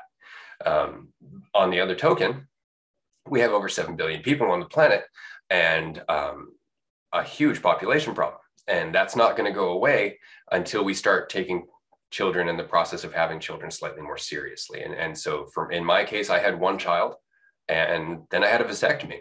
That was it. I was done. No more children. And, and the reason is because I want to put as much time, eh, time and attention into the one child that I do have. The other point is the fact that the world is very quickly going to start going through a scarcity issue. We're going to start, our children are going to start suffering through certain things that are the result of the way we live and the way that our parents lived before us. Um, that's going to be quite difficult. And so I think it's important to keep that in mind when you're considering whether or not to have children, that whether or not it's a good time for you today doesn't mean that it's going to be a good time for them 20 years from now. And so that's something that you should consider. If you're going to have a child, have a child. If you're going to have two children, think about why you're having children right that that's my my only piece of advice and it's not because there's anything wrong with having more than one child but i think it's important to recognize that that that uh, habit or or that i guess practice of having numerous numerous children is from a different era of humanity i mean back when we were clans, back when having a large family was necessary to help you till the farm and help support the the, the crop and, and the uh, the town or the village that you lived in, the community, having large amount of people to help you and grow up, that was a big thing. But now that's not the same thing. We're not clans anymore, and families don't necessarily stick together where blood is close is stronger than water anymore because we don't have that familial need to to support one another to to uh, stay in constant contact. And so things have changed incredibly, right? So often you have people who have four or five children, and those four or five children grow up and never talk to them again, right? And that wasn't the case two or three hundred years ago when those four or five children would go on to continue on the family business or continue on um, supporting the community or to continue on on the farm or, or, that kind of thing so it's just important to recognize you know why are you having children if you're doing it just to make your life better it's probably not the best reason. If you're doing it because you are whole and complete in yourself and you want to share that with another being that's going to contribute to the world, awesome. Have children. Yeah, it's funny going back to thinking about being at that uh, Catholic school, like r- around middle school for myself. There were some families at that school with eight to 10 children. Like it was, it was wild. And so, yeah, so my perspective, um, I don't, I'm not having doing that right now. I'm not in that mindset. I don't think I'm even very close to it at the moment. I'm in no rush whatsoever. Um, I think I'll want to have at least a kid or two, but I'm not like it's not this like thing that I have in my mind that I need to, you know, carry on my legacy through children or whatever the hell that is. And I think a lot of people do, as you mentioned, get caught up in the societal pressures of having kids. It's like, and this question, I don't know who asked it, who they are, what perspective they're coming from, but I think a lot of it seems like in my experience, a lot of women feel that pressure and they feel it building as they get to a certain age. And I understand, you know, if you want to have kids, there is a sort of clock involved, certainly. But at the same time, it's like, I think a lot of it's just a lot of like pressure. And it's, we've talked about so many times like the societal norms and like the the bell curve of society and like most people have kids. So if you do something that's different, like whether it's not having kids or dyeing your hair green, like people, because it's not the norm, it stands out. And it's like, or even just like not going to college as a kid, like just going to start working and to start making money because you'd rather do that than go to school for four years. Like it's not that, it's not a crazy thing at all, but because most people go to college most people have children most people don't dye their hair green it's become these sorts of societal expectations where it's almost like you need a reason why you're doing it. And so it builds up this immense pressure and it just like doesn't make much sense because why does it matter to someone else if someone else has children? Why does it matter to someone else what someone else's hair color is? Why does it matter to someone else what someone else goes to school or what their job is or what they do on a day to day basis at all or how they live their life or what they eat or any of these things? It just it it blows my mind all the time that people have opinions on these things of other people's lives. Um, so yeah, long story short, for me, I'm in no rush. I'm not hundred percent gonna have a child, certainly not anytime soon. Like I have things that I want to do with my life. And I know that I'm very aware that having a child is a massive responsibility and I can't do some of the things that I want to do. I'm not going to be traveling around Europe or Southeast Asia with a baby on my back. like, you know, it's it's not something that I am ready for right now or or want. And it's also like I think, you know, at least historically speaking, statistically speaking, having you know two parents in the home is more of a environment condu- conducive to being able to raise a child you know in i don't know i don't want to say better or worse but like in a way that is more beneficial to them if they don't have that in their environment so you know i'm i don't even have a girlfriend right now like i'm not having a kid before i have at least a girlfriend or it's something very difficult. that i yeah that i want to you know be with for a long period of time. Like i'm going to take the pre- precautions until that day comes.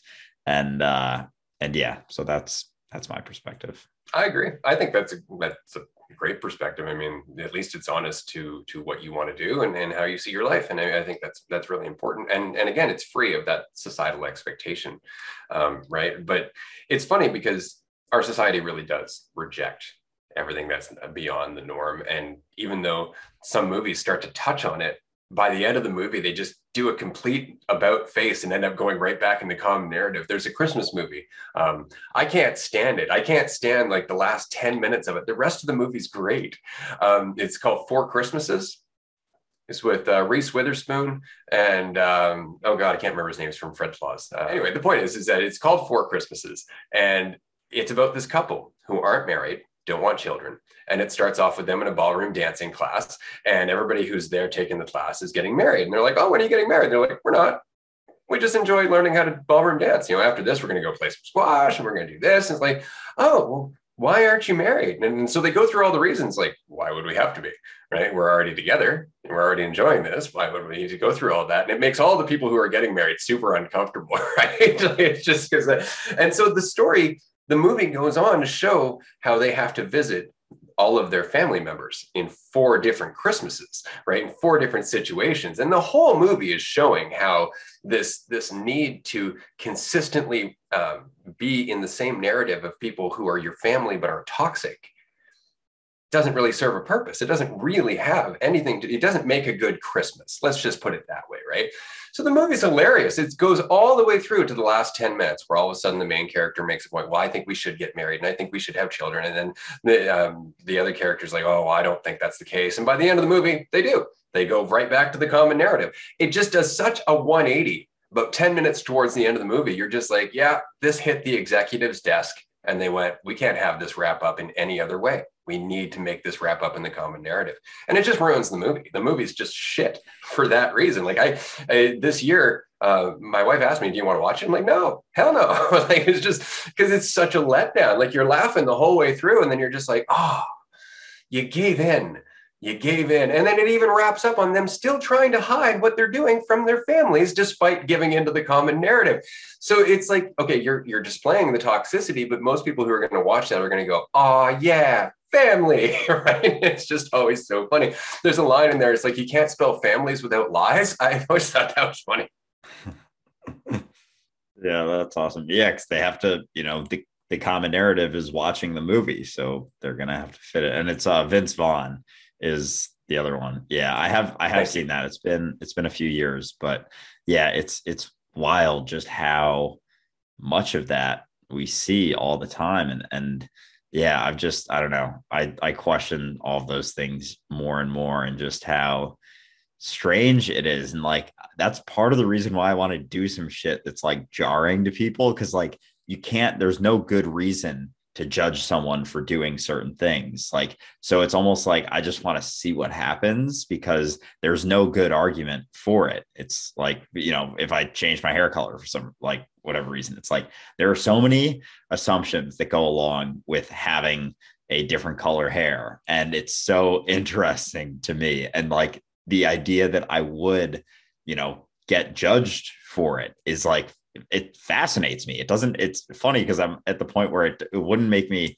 insecure. It would just be like fascinating and it would lead to some conversations that would probably be, you know, beneficial to some people where it's like, why, like, what part of this is, do you find uncomfortable and, and why? And what judgments are you seeing in this situation and why? And like have you ever questioned that? And you know they start questioning stuff like that they may start questioning more things but yeah it's, it's crazy how much of that narrative has infiltrated our existence. Yeah absolutely. What's normal and what's not right? And how do we how do we judge? And it's like what would i do? That's basically what the question is. And what would i do? And would everybody agree with me? And if that's the case you should be doing that right? Because that's what makes me feel better. Uh, next question. This is a good one. Despite the things you teach resonating with me, I still find myself depressed and struggling to find joy in life.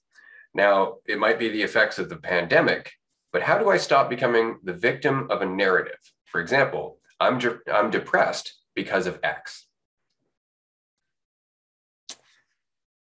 So I think with feelings like that, there it's almost what what I've found in my life is there's judgment on top of sort of expectations that you have. And and there's when you have sorts of realizations about things or you start understanding things more you almost like judge yourself for not feeling great all the time.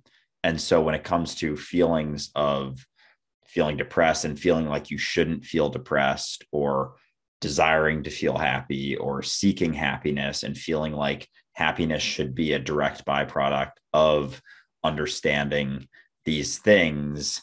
I think there's a few ways we can go with this question, but I think this is one of them of of having a sort of desire like the desiring for a positive experience is a negative experience. The acceptance of a negative experience is a positive experience. That sort of paradox, um, I think, is applicable here. And what I find sometimes is like, I don't always feel great. Like, there are times that I get self judgmental. Like, I, I feel anxious. I worry about things. Like, and the improvement that I've had in my life is not judging myself on top of those feelings for feeling those things. And so they happen. It's okay. I'm a human. It's, you know, part of our existence is feeling all sorts of things. But there's nothing saying that all those things that I feel are bad, except for my perception. They're just how I am perceiving those things. They are just feelings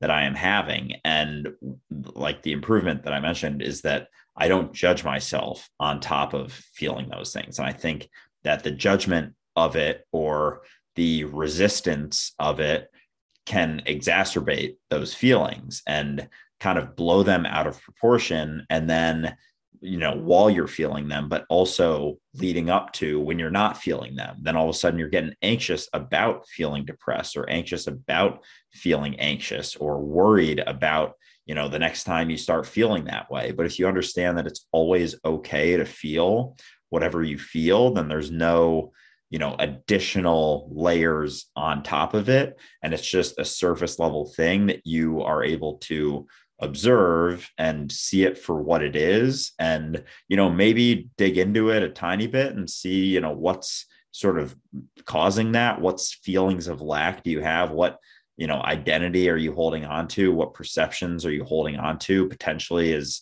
that you have given some semblance of truth to? Like have you questioned those beliefs as to what's leading to that in itself? Um, but i think understanding that no matter what you're feeling it's okay to feel whether it's you know any of the net you know quote unquote negative emotions that we have stigmatized as being things we shouldn't feel. When you feel those understanding that it's okay to feel them in the moment you know having some deal of acceptance or surrender to those feelings at least that helps me not like blow them out of proportion and then you know worry about when i'm going to feel them next and things like that. It kind of cuts through that. So it's just what it is and i find that those situations and feelings don't last nearly as long as they used to because I'm accepting of them when they do arise. Yeah, responsibility, right? And that actually, I would I would say that that might actually help a great deal. Um, in in the case of the example, I'm de- I'm depressed because of X. Uh, I would rephrase that in my own mind of I feel depressed because of my reaction to X. Um, and so all of those things implies that it's not what it appears to be on face at face value and that it's changeable, which is a very different perspective as opposed to being the victim of X. Right. And, and so this is super important right now with the pandemic, with the um, the continued restrictions on, on our on our lives and the way that we we live and our freedoms. Um, it's just important to keep in mind that you can let that get to you. You can you can let that depress you, you can let that anger you, and to some degree, it should do all of those things because this is a really messed up situation that we're in. But on the other hand, that doesn't limit your ability to change how you respond to it or to see new things or new opportunities within this this uh, experience right like if you can't go out and see your friends as often this might be a good opportunity for you to start looking for the value in hanging out by yourself or, or in reading or taking up a new craft or taking up something new. Um, if you are getting caught up in the narrative of what's happening in the world, especially, and this is something a lot of people have been voicing to me about the pandemic, government, whatever, how, wherever this is all going, one way or another, um, you can focus on the narrative that you assume is happening, which is often the narrative that you're told is happening by one party or another or many, or you can focus on your part in what's happening now, which is really what you have. That is your power. That is where your your potential is is the part that you you're playing right? Because everything you do changes that narrative. I think it's so important to recognize that you're not a victim of the narrative. You are an equal part of it. That the narrative is just an attempt to describe the changes that are always happening but it's always an inaccurate way of describing that change. It's always an assumption of the change. The change is happening. So what you get to determine is what part of that change are you going to be? what are you doing here and now? Because that changes everything that everything else that's happening. But so long as you're committed to a fictional narrative, it will limit the possibilities that are open to you. It'll limit the opportunities that you see. And so I, I would say it's important to remember that. The, the, narrative isn't truth. Your response to it isn't the only one that's there. And, and as soon as you can recognize that that responsibility and that uncertainty, it will free up some of your potential and you'll have you'll have more options. Yeah, I've gotten a few questions about just like, you know, what if, you know, mandate lockdowns start happening more and more and I think for me, it just comes down to, you know, kind of that idea of control what you can control, which you'll find isn't much, but understanding that, you know, there are two ways that you can look at it. There are multiple, you know, more than two ways. There's tons of perspectives you can have on that. And you can, you know, focus on all the things that you can't do because of it, or you can focus on all the things that you can do and the potential openings in your life that you have because you can't do those things that you more habitually do. Like maybe you habitually spend your weekends doing X, Y, or Z, but like that's not an option. So, like, there's now opportunity to not have an excuse to not do these other things that maybe you've been wanting to do for a while. And um, so, I think just, you know, perspective is important to keep in mind that there isn't a hard and fast truth, even though a lot of people are reacting in a certain way to a certain situation doesn't mean that you have to react in that way. It's okay to react differently than everyone else is. It's okay to not, you know, feel like everything's horrible like going horribly for you and and see you know some silver linings like it's okay to do that. You're allowed to do that. It is your perspective and your prerogative and and your reactive reaction to the narrative comes down to to you and your responsibility as ray mentioned. Next question. Is it my turn?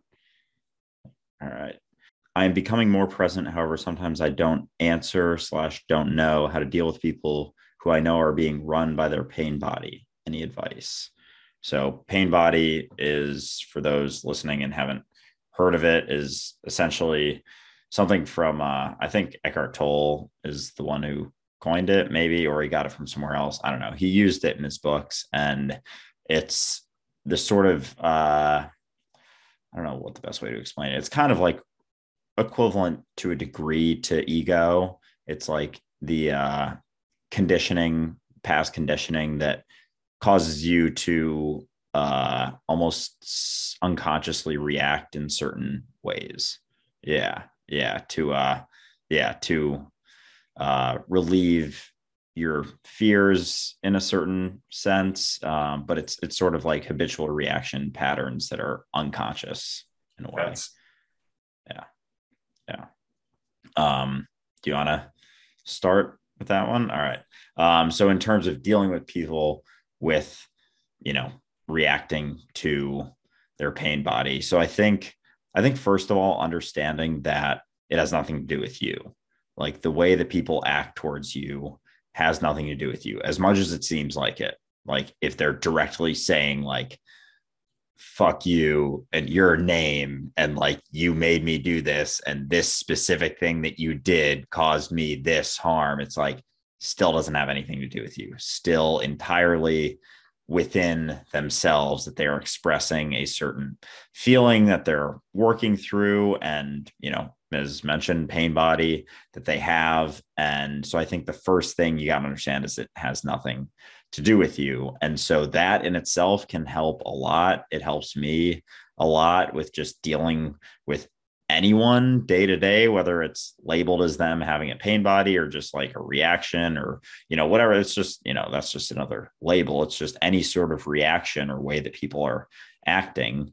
So I think realizing that it has nothing to do with you, seeing where they're coming from can help being able to have that true empathy of realizing that if you have gone through and had gone through the same things they have you would do that too. You know, you would have that pain body in whatever way and act towards yourself the way, the exact same way that they are acting towards you. So I think these things are a few things that can immediately help sort of shift a perspective of the situation um, is is having realizing it it doesn't have to do with you and and being able to show that true empathy. And then just i guess not getting too caught up in it and sort of catching yourself too because i think a lot of times people can get caught up in the sort of spiritual ego side of it where they see and i guess if you see yourself in them it's it's may not be as much but if you get caught up in spiritual ego is like you know i have you know conquered my pain body. But then you find yourself reacting to someone else's pain body. It's like have you really conquered anything? Or like are you in the exact same boat as them? And now you're blaming them for having a pain body and causing you to react in a certain way. Um so i think understanding those things and then just realizing that yeah you know like you're them there is no you that's higher and mightier and you know more enlightened than anyone or anything. And if you're struggling with, you know, reacting or interacting with people like that, it's not like I'm not saying you have to seek them out and be like, I need to work on these things. So I'm going to go find the, you know, toughest pain body out there and and not be reactive towards that them it's like you don't have to and you don't even have to keep them in your life necessarily there's nothing telling you that either you can I think a lot of people will say things with, you know, a toxic person in their life. They're like, oh, cut them out cold turkey. I don't think you have to, you know, get all dramatic like that. But I think, you know, distancing yourself, you don't have to, you know, maybe you don't, you know, reach out to them. You don't, if you have a weekly meal with them, you know, you don't have as many, just sort of slowly separate. And if they start asking why and, and pushing you on that, you can be frank with them and say, I don't enjoy my interactions with you, quite frankly. And, and I'm not going to spend my life, you know, dealing with your, with your shit and whatever way that comes to be. But yeah, so that's, that's a few things that help me keep in mind. It's pretty much it, right? I mean, you, you can deal, deal with somebody who's dealing with their pain body by recognizing yours, which gives you empathy, or you can just work on getting past yours, in which case now you're in a state of clarity. Right. So either way, that's the best way to interact with them. But if you are getting past your pain body, then chances are you can sit there watching them lash out at you and you can just you know, watch it happen and then let it pass and, and it won't bother you at all. Um, whereas if you are still looking at your ego, if you are still defending yourself, then this is a perfect opportunity for you to get some practice, as Andrew said. And, and, and again, you don't have to go looking for those people. And I'll add, they will find you they will find you. As you start to let go of your triggers, as you start, start to let go of your, your narrative, things will come along to try and bring those back up. And it's not that those things are happening to bring them back up, it's just that the habitual reaction of those things popping up is still there. And so you'll always have the opportunity to, to face that. Uh, we're just going to take a quick moment here and we'll be back in a second with another question from another Patreon supporter, which I have been really looking forward to getting to for the last week. So we'll talk to you in a minute. Okay, and we're back. So this question is something that I've, I've actually been asked a number of times over the last year. And it's something that I typically avoid, and there's a very specific reason that I avoid it. And so I just wanted to address this quickly. Um, the question is very much can you give examples of certain situations that you've been in or w- would go through and what you would do in those situations using some of the insights that you discuss in your podcast. Now, somebody asked me this in, in um, a one on one session a little while ago. And I answered it this way because I think it's very important that I explain why I don't do that. I don't ever want people thinking that the way I would deal with things in this incarnation is the way that they should deal with things. There is no right way. That that's very much the point. Is that all of the insights, all of the lessons, all of these these um, perspectives that we're talking about are meant to be just absorbed and recognized to the best of your ability, and then they will become embodied and expressed in each and every situation that you're in. And so we're recommending things that you just keep in mind to keep your, your state of clarity. But if you're ever wondering what I would do in, in the situation that you're in, the answer is very clearly what you're doing. I am, that's exactly what I would do is what you're doing because you're me, right? I would do the best I could with what I understood, which is exactly what you're doing. What you do with it from there is irrelevant because you're the best one to make that call based on how much you see and how much you understand, right? So if you're ever wondering, what would Ray do? Just ask yourself, what am I doing? And there's your answer. And that's very much why I don't give specific instances on, on what you should do with certain insights, is because what I would do in that situation based on my life story may not be what makes sense for you. It may not be what's best for you to learn the next lesson or to set yourself a little bit more free. Yeah. Yeah. That's awesome. It kind of reminds me, uh, kind of similar to one of our earlier episodes where um, we are talking about the uh, perception of division and separation when I was still like very much working through that idea that, you know, our awareness is the same. Like my awareness is your awareness. It's not that I am just the awareness of Andrew separate from you being the awareness of Ray. It's the same awareness. And I was like, you know, well, you know, why can I wave my hand right now? Like you can't wave my hand. And you're like, well, I just did. I was like, hmm, all right, it'll come around because it's still not quite there. But yeah, because I, I rewatched uh, some some of our first episode um, came up, and I was rewatching some parts, and I was like, I, I've kind of come come a ways from that first episode, and just like things getting clearer because I was very much still, yeah, there was a lot that I was, you know, working through, I guess. But yeah, well, there's a lot to work through. I mean, I've been at this 20 years. I'm still working through it for sure. No, it, it's it's it's always interesting, right? Because we assume that, well, if it's all me, I should have control. I say, not quite. That's, that's not your spleen is also you, but you're not running it deliberately right now, right? And so just keep that in mind. Uh, next question is yours. All right. Uh, all right. Any advice on getting out of a funk slash unmotivated state to start working on your goals? Um, do you want to do you want to start this one, or do you want me to?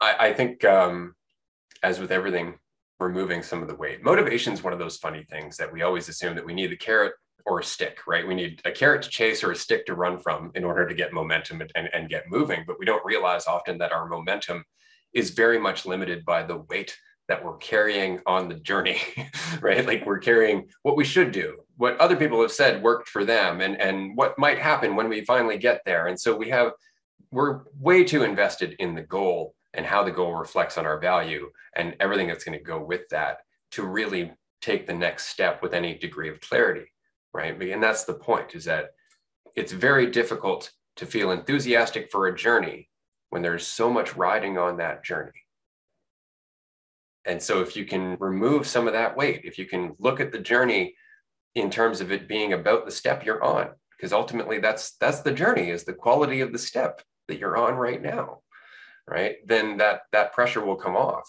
and you will start to feel yourself being more enthusiastic. You will start to feel yourself doing it for the sake of doing it because it feels good to do. And, and that kind of motivation almost never runs dry because it's self-perpetuating. You know, as somebody asked me, um, what reasons do you have to be happy? And my response is none. That's why I'm so happy. It's because I don't need one, right? I don't need a reason to be happy in the same way that I don't need a, a reason to be motivated. It's just will in action, right? And as long as I'm not doing that action for a particular end result that's going to make me better or make me more fulfilled or make me happier or anything else, there's no weight to that action right there's no danger there's no risk right so i'm not i'm not just sitting there wondering which way I should go. I'm not just sitting there worried about making the wrong move. I'm just going to move and then roll with whatever happens. And because I can adapt, because I can change the direction I'm going in any way I want to, because I'm not committed to a certain end result. Nothing, it, everything is just growth, growth and expression. And after a while, that is its own motivation. It just takes some practice to get there. Yeah, I, th- I think when people get caught up in having an end goal and you know a ends ends to a means mentality and the doing or the uh the outcome makes up for how shitty the doing was. It's like this idea of sort of like the sunk cost fallacy comes into play and it's like you've worked all these years to you know become a doctor or something you've been in school for 5 years and it's like because everything of your doing was focused on this end result instead of like the action in itself of, of being and and the doing in itself being that sort of fulfillment it builds up this this idea that it was just like you know a dead period of your life just life wasted. And it's like it doesn't have to be like that. It's kind of like the like the myth of sisyphus um that by uh who albert camus uh where sisyphus the uh he got what sentenced to basically by the Greek gods or or some gods to roll a boulder up a mountain for his entire life, and then as soon as he gets to the top, it just rolls back down. And the book, the myth, myth of Sisyphus, is like that. That is, it's deemed this horrendous punishment. Like he's doing this thing that is meaningless his entire life. But then Albert Camus says he thinks it's you know a myth and it's actually very similar to living life and it's it's the myth is that sisyphus wasn't happy. Like what if he was happy the entire time? And he was what if the mountain was beautiful? And he was pushing the boulder up the mountain and the doing in itself was enough. And it's kind of like how life is like there you don't when that is the the doing is fulfilling in itself you don't need a meaning to life to work towards. You don't need end goals to achieve in order to find some semblance of value because even if you achieve a goal it's just it's a split second achievement and then it's like you know it's just one tiny split you know hairline moment um but yeah and then i think when it comes to feelings of procrastination or or motivation just the idea of motivation i think is is kind of blown out of proportion a little bit. Like people wait around for a feeling of of motivation, and I think you know we talk about this a lot. Just how action, like nothing can replace action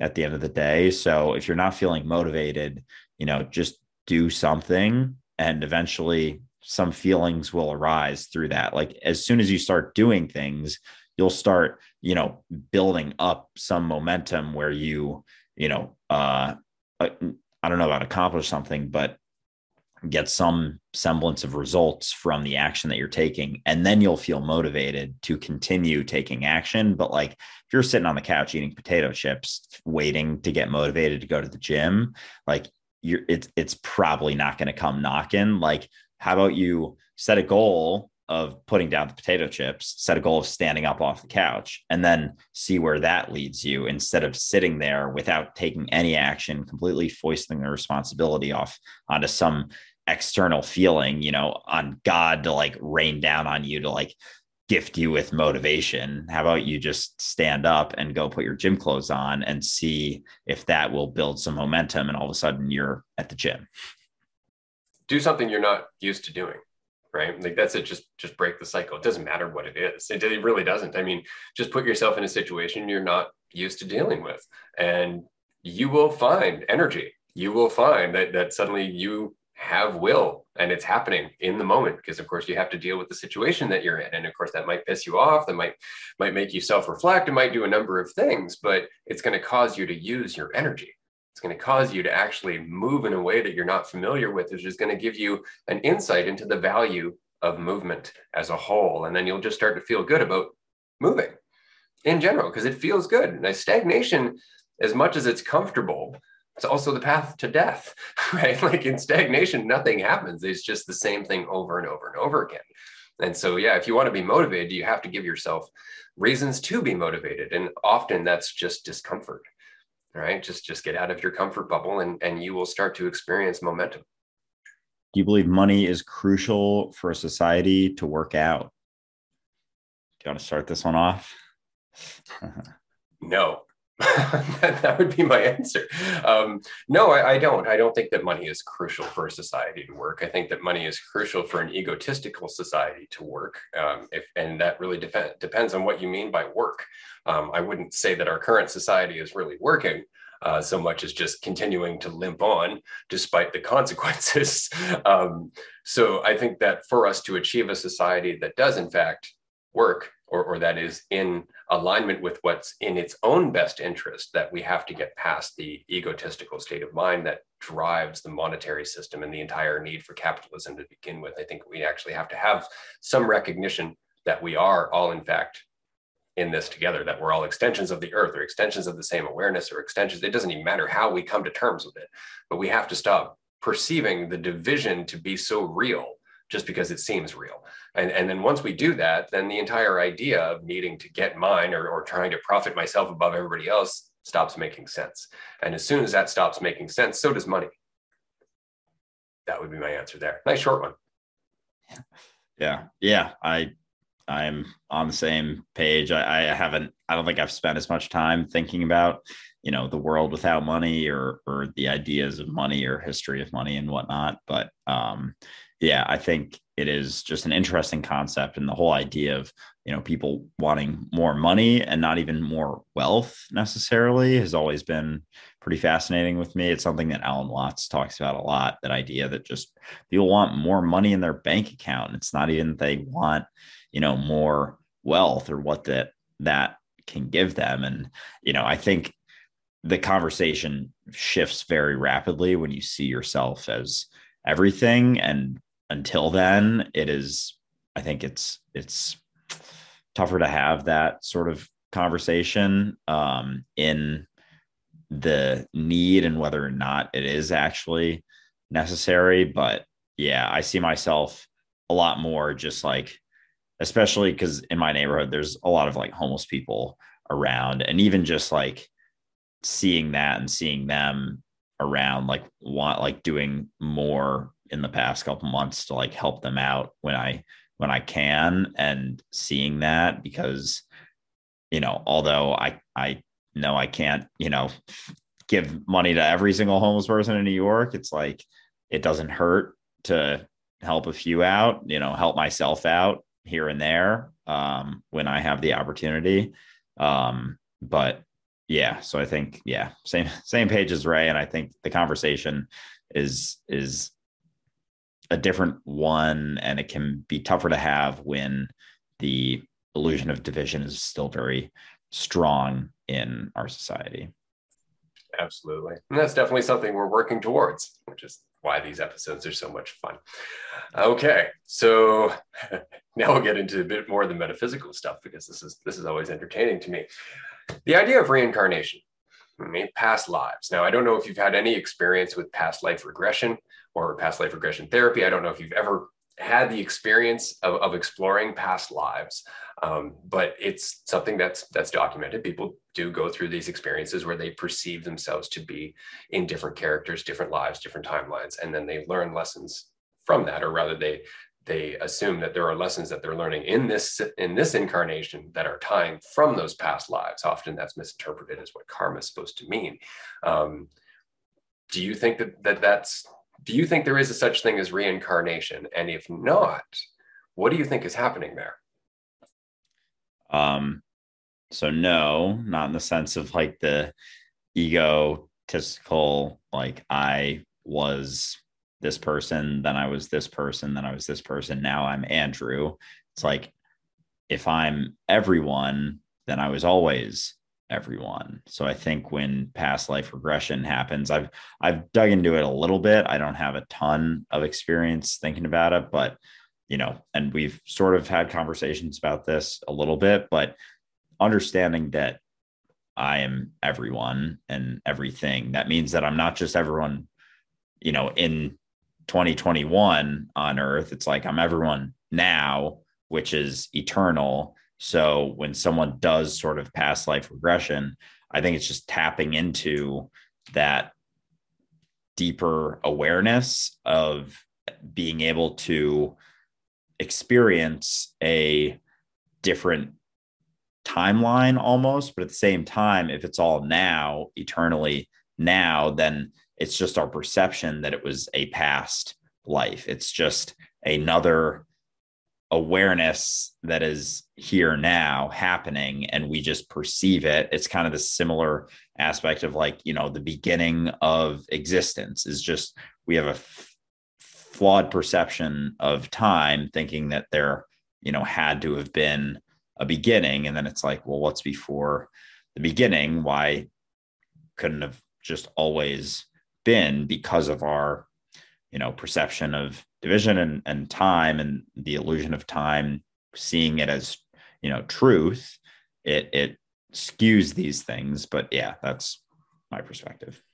That's awesome. That's that's exactly correct. I, I i've thought about this for a long time because of course there are there are instances and, and i know from clients that i've worked with where they went for past life regression and in doing so managed to look at a particular version of themselves or another incarnation that led them to an insight that helped them get over something that they were dealing with in this incarnation right? And so like for example um, one client that i worked with had a history of abuse with every every spouse that she had had. She had been married like three times. And so she went to do past life regression and tapped into tapped into an incarnation of herself which was an abusive male and so she got to experience things from that perspective. And because it allowed her to look at things without attaching her character to it she managed to gain some context. And it changed her reaction to her own experience. It changed her perspective of everything that she had gone through which i thought was great really cool. But as you said there is no past and there is no future and everything is now. So all she was really doing was allowing herself to see another version of herself that is in the here and now. But often when we do past life regression, we will immediately assume that we are certain characters that we can relate to, that relate to our current perspective of who we are, right? So a lot of people who do past life regression will see their ancestors because they can relate to that. They can see the narrative, how it ties them together, or they'll, they'll experience a life of somebody who is from their culture, or from somebody who was in a situation that's similar to the situation they just went through. And there's a, always a point of relation between the two characters, between who I see myself to be and who I allow myself to access. Right. So, what's interesting about that is that because it's all now, it means that the more I let go of this character, the more I can relate to all the other characters. And that doesn't just mean human, because if I'm getting rid of the connection that means I have to relate to something that that's similar to me, and I stop seeing myself as something that needs to be compared to, I can relate to DNA. I can relate to trees. I can relate to plant life. And from that, I can get insights. I can add to my context. I can grow. So it's not just true metaphysically, it's also true with people we deal with in the day to day life, right? If you were to deal uh, to meet somebody from another country, if you were to hold on to the idea of yourself being an American, it'd be very difficult for you to interact with that person and see their cultural history or see what's important to them. Whereas if you didn't identify, you would immediately have more insights into their way of life. So it's true regardless of it's if it's in this incarnation or if we're tapping into other incarnations that also exist now. It's always the dissolution of the self that allows us to, to access all of the other insights within our own singular universal awareness. I've always thought it was really interesting that we almost limit the amount of access we have by calling it past life regression. Yeah, that's pretty fascinating. All right. Um, uh, do you think people would understand you better if they have done mushrooms or psychedelics? Hmm. I like that question. Um, so we've talked about this in the past the idea of psychedelics being a tool that can sort of clear some of the fog, but not a end in itself. And I think that kind of plays into this question of like, could people understand some of the things that I that we talk about if they have done psychedelics? Well, you know, a lot of what we talk about is questioning your perceptions of yourself and understanding that no perception is truth. The description is never the described. Uh, the interpretation is never the interpreted. And I think things like mushrooms and psychedelics allow you the opportunity. It kind of like opens the door to be able to maybe get to that understanding more clearly but it's not going to take you all the way exactly. Like it still comes down to you and insights that you have still are you. Like when you're you know high on marijuana or you know, psychedelics or anything, like it's still you. You're just able to see more clearly and there's not as much distortion. There's not as much, you know, perception of division. There's not as much self. There's not as much identity or ego involved in everything that you're thinking and experiencing. So you're able to see things a little bit more clearly. So I think that even with things we talked about, like I was just talking about how on episode one, there were things that I was still very much, you know, not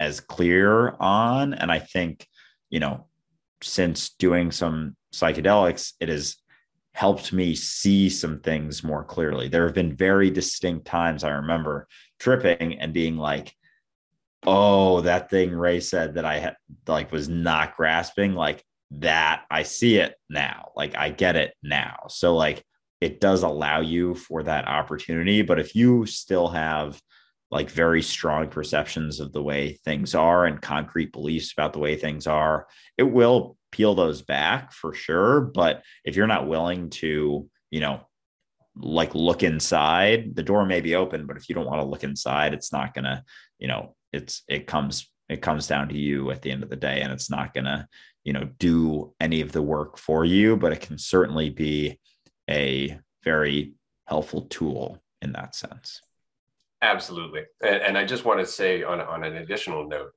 that it's super important to not try psychedelics with the intention of becoming enlightened right? Or, or understanding us. Because immediately you're projecting an idea right? It's like um, having a psychedelic experience waiting for a certain feeling right? And this happens to so many people. It's like i'm not feeling it yet. It's like because you're projecting what you think you should be experiencing right which is changing the entire experience for you. It's limiting it in every way. And, and so the same is true is that if you are going to try psychedelics or, or if you are if you are going to to trip out as it were um, just keep in mind that the point is to not have a point. It's to just be where you are right and just to to just be in that experience. And as you allow that to happen, all of a sudden everything that Andrew and I have been talking about will start to fall together. But if you go into it going, I'm going to eat these and I'm going to think about what Andrew and Ray have been talking about, you are going to have a very frustrating trip because you're still thinking about concepts. You're not allowing yourself to sink into the reality, which is ultimately what we're trying to describe. We're just using concepts to describe the reality, right? And so, in order to, to experience that, you have to allow yourself to surrender the concept then you can use the concepts as a tool rather than having them be a master just like your mind right? So that's a great question.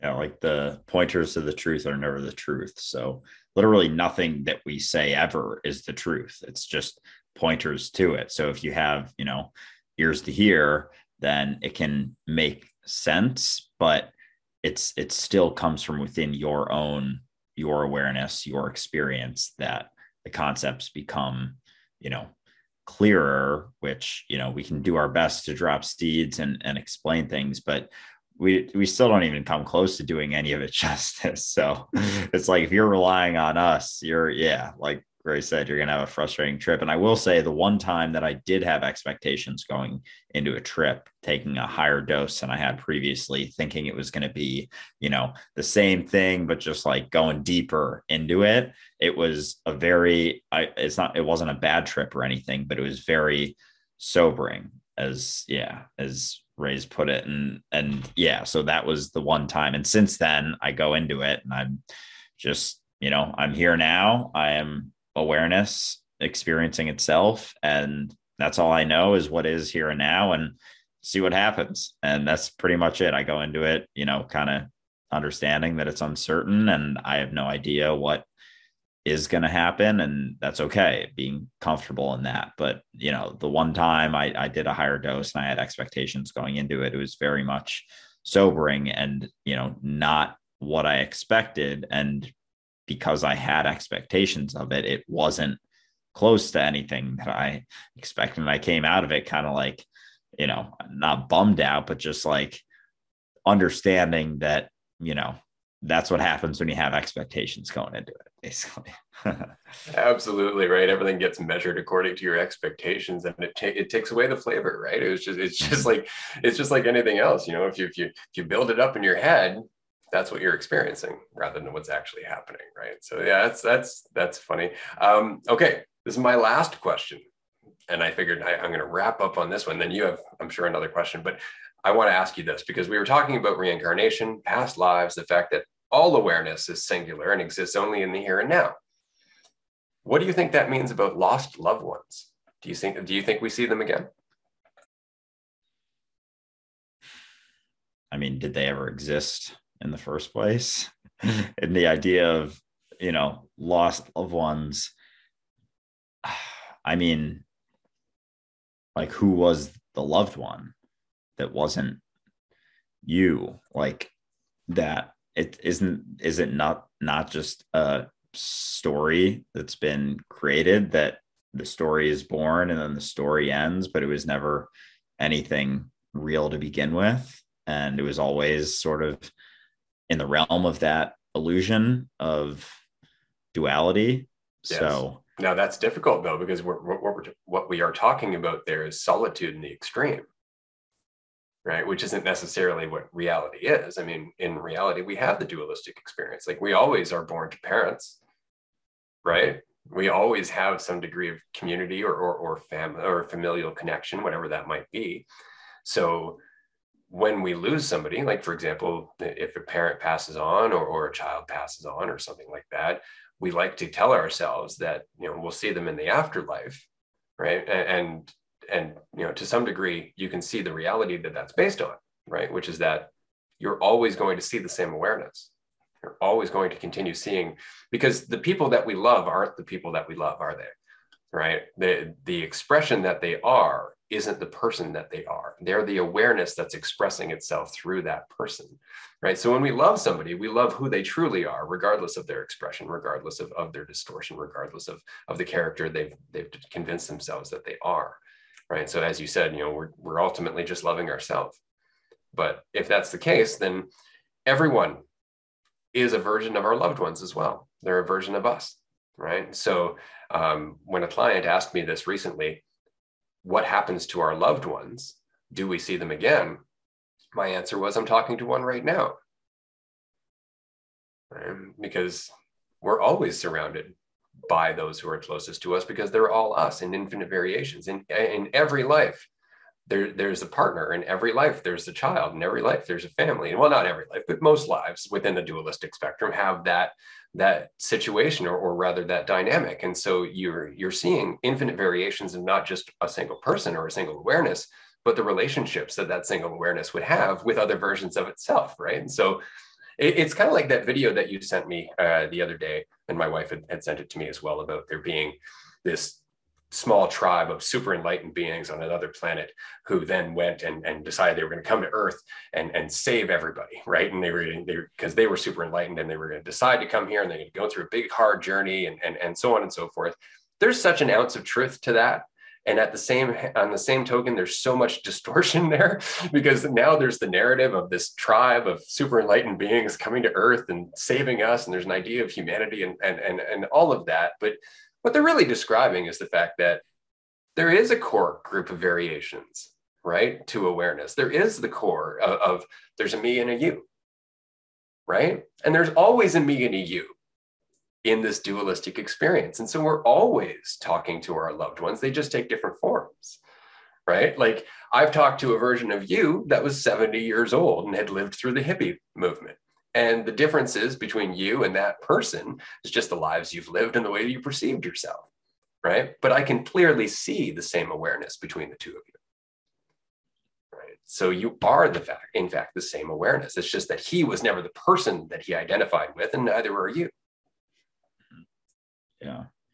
Um yeah, there's a question that I thought of while you were saying that. Um with with the the idea that like we are impacting our environment and our environment impacting us people have the idea of you know the identities of people like taking that as truth but it never is and we impact our environment our environment impacts us. That means all of our loved ones are within our environment and we are within their environment. So they are still alive in the sense that they are us. Like they, like my grandpa who passed away when I was younger, like I was pretty close to him and he impacted my life. Like he is still in existence, not, you know, the ego identity of him, but his awareness expressed through James Sweeney is still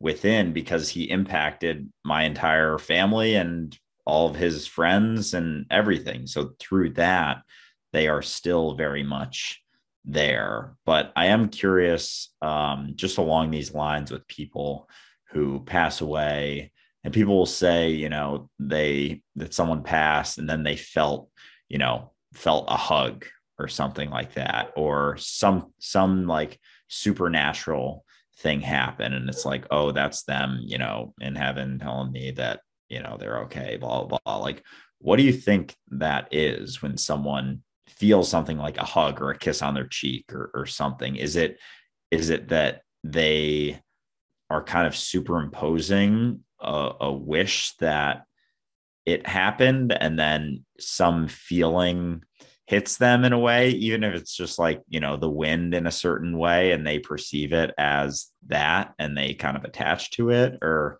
That's or do you think question. there is something actually to that?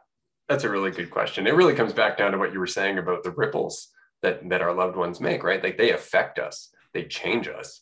Um, and in that way, we're not human beings aren't very different from thoughts within a singular mind, right? One thought affects another thought, and that creates new thoughts, just like one one person affects another person and creates children, right? And those children evolve to basically grow beyond the thoughts that were their parents, right? But as for the experience of, of like a kiss on the cheek or a hug, in my experience, it's because of the ripple. It's because of the influence that person had on us. We there's a part of our awareness that is almost acting out what they would do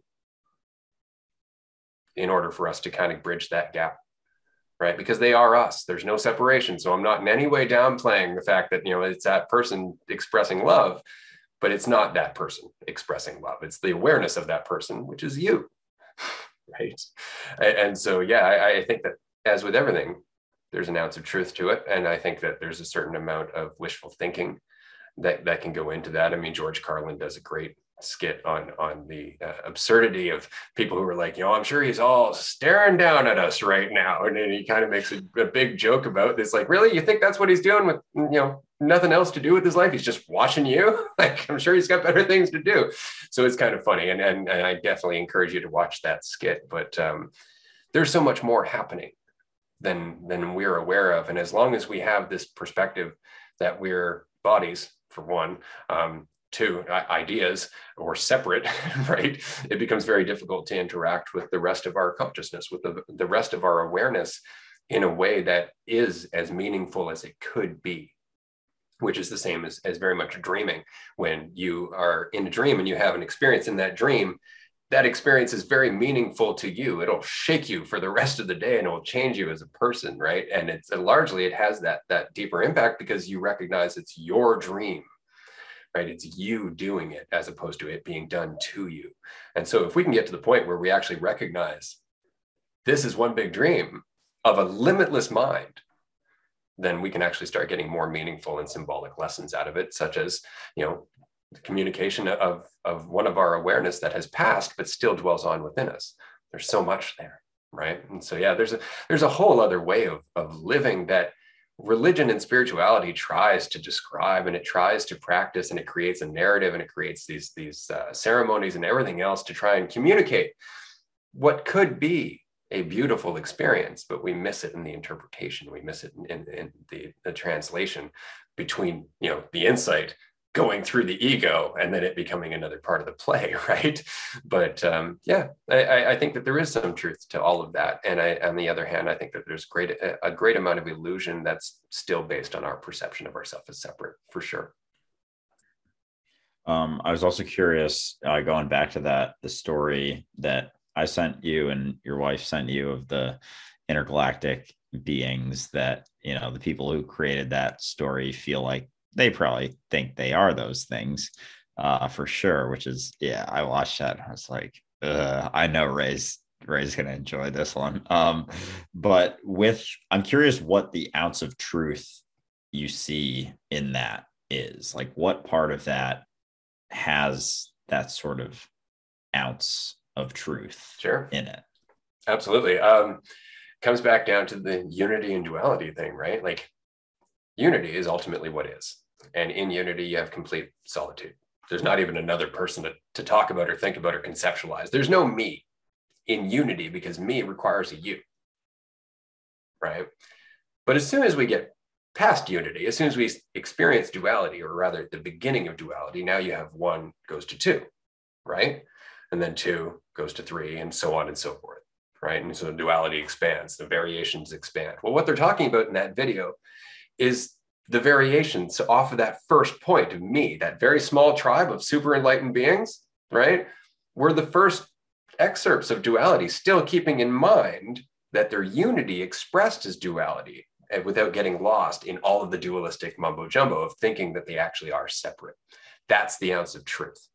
That, that we can actually get to that point. And I've, I've often thought about our history as, as a species because the closer we get to the recognition that we are one singular awareness, that we are God, the less we invest in the physicality or in, in the physical story. And so if you look at our population, which we mentioned earlier, is over 7 billion people right? Often people have children because you know they want to continue their legacy or they, they they think this is what they should do and so on and so forth. Well none of that makes sense when you recognize that you are the infinite universe or the awareness of the universe. None of that makes sense at all. And so all of a sudden you wouldn't have as many children you wouldn't have as many fears you wouldn't have as need this need to continue your legacy. You wouldn't in any way have the same physical soap opera that we're having right now.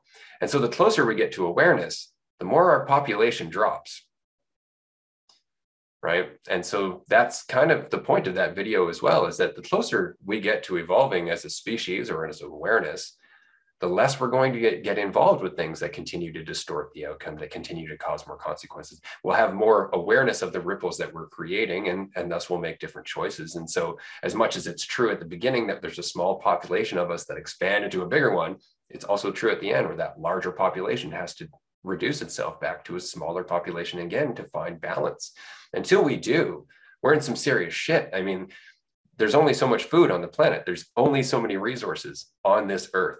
There's only so much to go around. And as long as we avoid alignment with that or the recognition that we're a part of that, we're going to continue to push ourselves into this point of desperation and, and uh, scarcity as a result. So I think that would be the answer truth is that the closer we get to awareness, or as they call it, enlightenment, um, the closer we get to that small core group of people who recognize they're all one another. But they're not coming to Earth. yeah. Oh man, yeah, that was such an interesting video, and the the someone DM'd it to me, and they were like, "I absolutely loved this video. I think you would love it." And I I sent them a decently long response, just like I yeah, it's it's an interesting story. Is kind of how I started out. Um, but yeah, yeah, that idea, and it.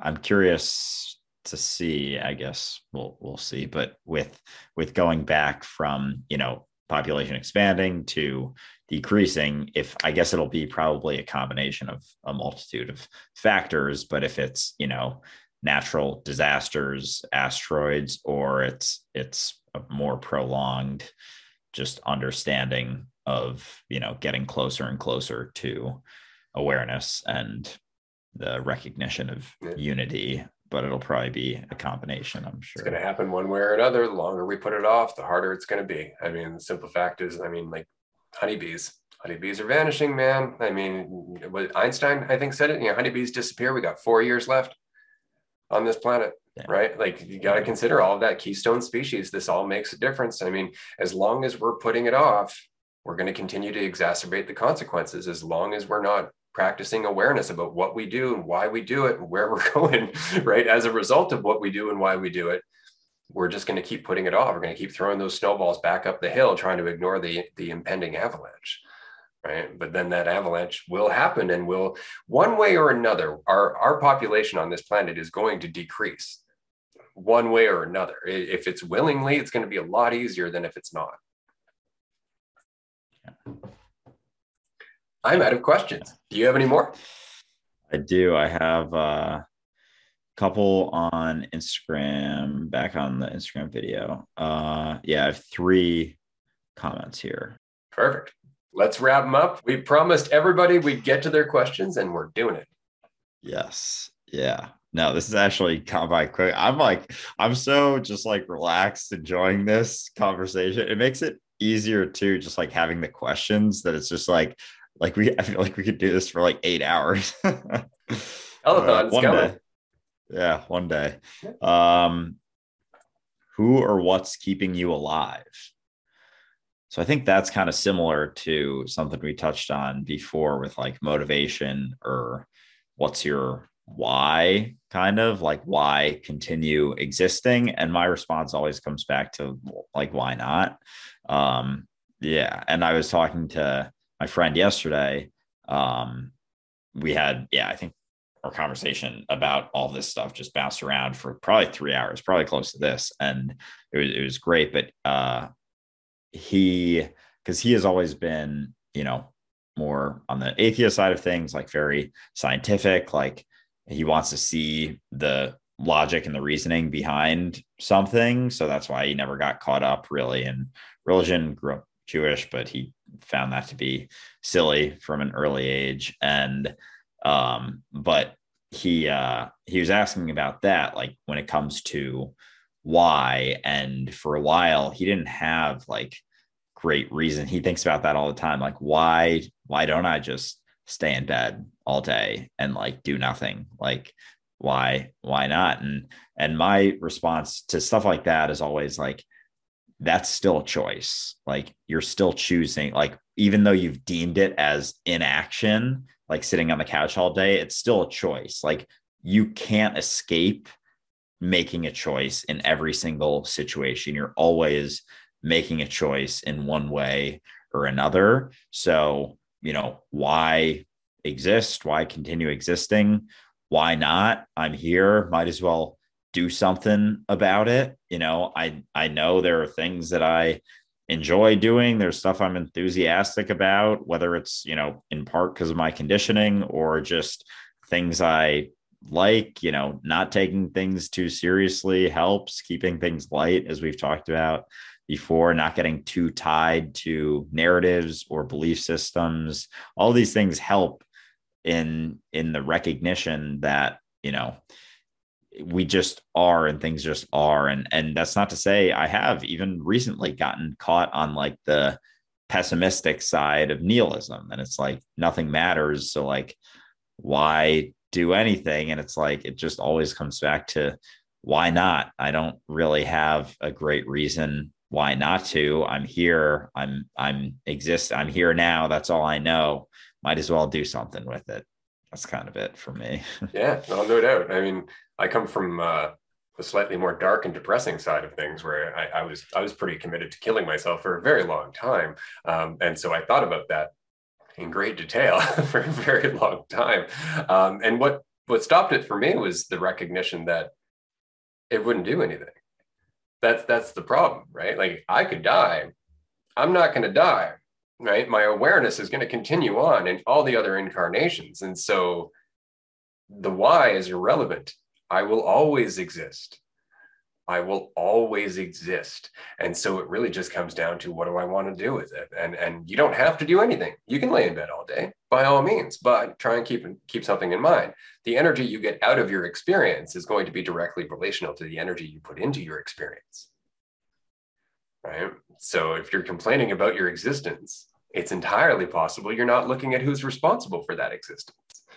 Right? And that's pretty much it. Right? But as for the what what keeps me going, I am existence. I'm what's going. There's nowhere to go. Yeah. Yeah. I found a few more questions on another page. I'm just going to ask you one now. All right. Okay. What do I do with all of this information? Does it happen automatically? So, what do I do with all this information? Does what happen automatically. Insights, the insights that we're talking about, the transition from living egotistically and within the limits of your narrative to feeling freedom, to expressing yourself and embodying your awareness without the limitations of, of, who you think you are and all the conflict that goes with that. We talk about all of this a lot. Most of my content's about it, um, but again, there's that, that there's the conceptual part. You can take notes, right? But then there's the actual application, the, the recognition of what we're talking about, the reality below the concepts. And so I think the question here is now that we've talked about all this, now that I have all my notes, um, am I changing automatically? Is this going to happen on its own now that I have all of this information? Right? Is this just something that I have to wait for it to play out? And, that's a really good question. There's a, there's a lot in that question. I'm curious to see what you think. Um, yeah, well, it's playing out right now, right? and I think I think it happens when you stop holding on to all of the ideas of the way you think it should be, and it happens when you stop trying to make it happen. You know when you're silent it speaks. When you speak it's silent. So it, it's basically like when you stop trying to achieve anything and you are just aware here and now of what is without any of the distortion without any of the uh, perceptions of division without all of the belief systems without all of that those things that take you that you know fog up that sort of clarity or you know the layers that are on top of you know what is here and now all of your perceptions all of your judgments about what is. So i think just when it comes to action it's like you know i guess questioning anything when it comes up consistently all the time i found myself doing that like hundreds of times a day when things come up about you know the way i think things to be the way i think someone else is the way i think myself is, who I think myself is, who I think someone else is. As soon as it starts happening, I immediately question it. So I get questions like, you know, if you would consider, like, what religion are you closest to? Do you think you'll ever be religious ever again? And I'm like, I I don't know if it would be possible. The amount of times I question things every single day, like so many times a day, like there's just no way a religion could fit into that amount of questioning because it just wouldn't it wouldn't make it through. Wouldn't survive the, the day yeah. Yeah exactly. I was just going to say it wouldn't it survive the gauntlet of my day of questioning? Like there's no way. So yeah when it comes to application realizing there's nothing you have to apply like when we have these conversations like we have this podcast because we enjoy having this podcast. We don't have you know a a like reason necessarily for each episode. It's the doing for the sake of doing, having the conversation for the sake of having the conversation, going on a walk for the sake of going on a walk. Like, you know, doing anything just for the sake of doing it. So there's no, I think as soon as you start getting caught up in thinking there is a right way to apply these things or a correct way to implement things into your life or a correct way to understand any of the insights as soon as you get tied to that is you're you're distancing yourself further from it. So it's not trying to do anything at all at the end of the day. Beautifully said. That was perfect because it, that that's very much it. It's just allow it to happen. It's already happening. It's so counterintuitive to everything that we've been taught but i love the fact that the questioner is actually asking do I just let this happen? Right, which is an insight in itself. So that that's very inspiring. That was a great answer. I really enjoyed that. Um, that's it. I'm officially out of questions now, except for what questions do I ask myself, which you just answered, as many as I can. All the time. It's like, yeah, I never, I, yeah, the, the more I can question things, it's just like not letting them slide almost. It's like not allowing myself to settle on answers which like some people would probably say that's got to be exhausting but i think it's the opposite. I think it's you know energizing.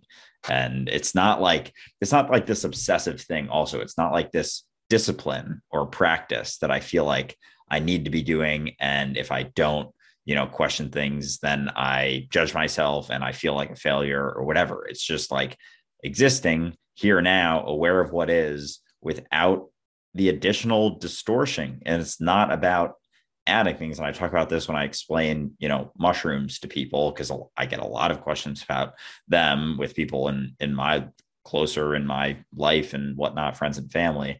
And i explain i try to explain that it's not like you're adding something. You're not adding layers to it that's making you feel you know a level of highness like other drugs it's it's like you're just getting peeled back so you know you exist in this state of distortion and very much a fogged perception of the way things are based on all of your conditioning and experiences and whatnot.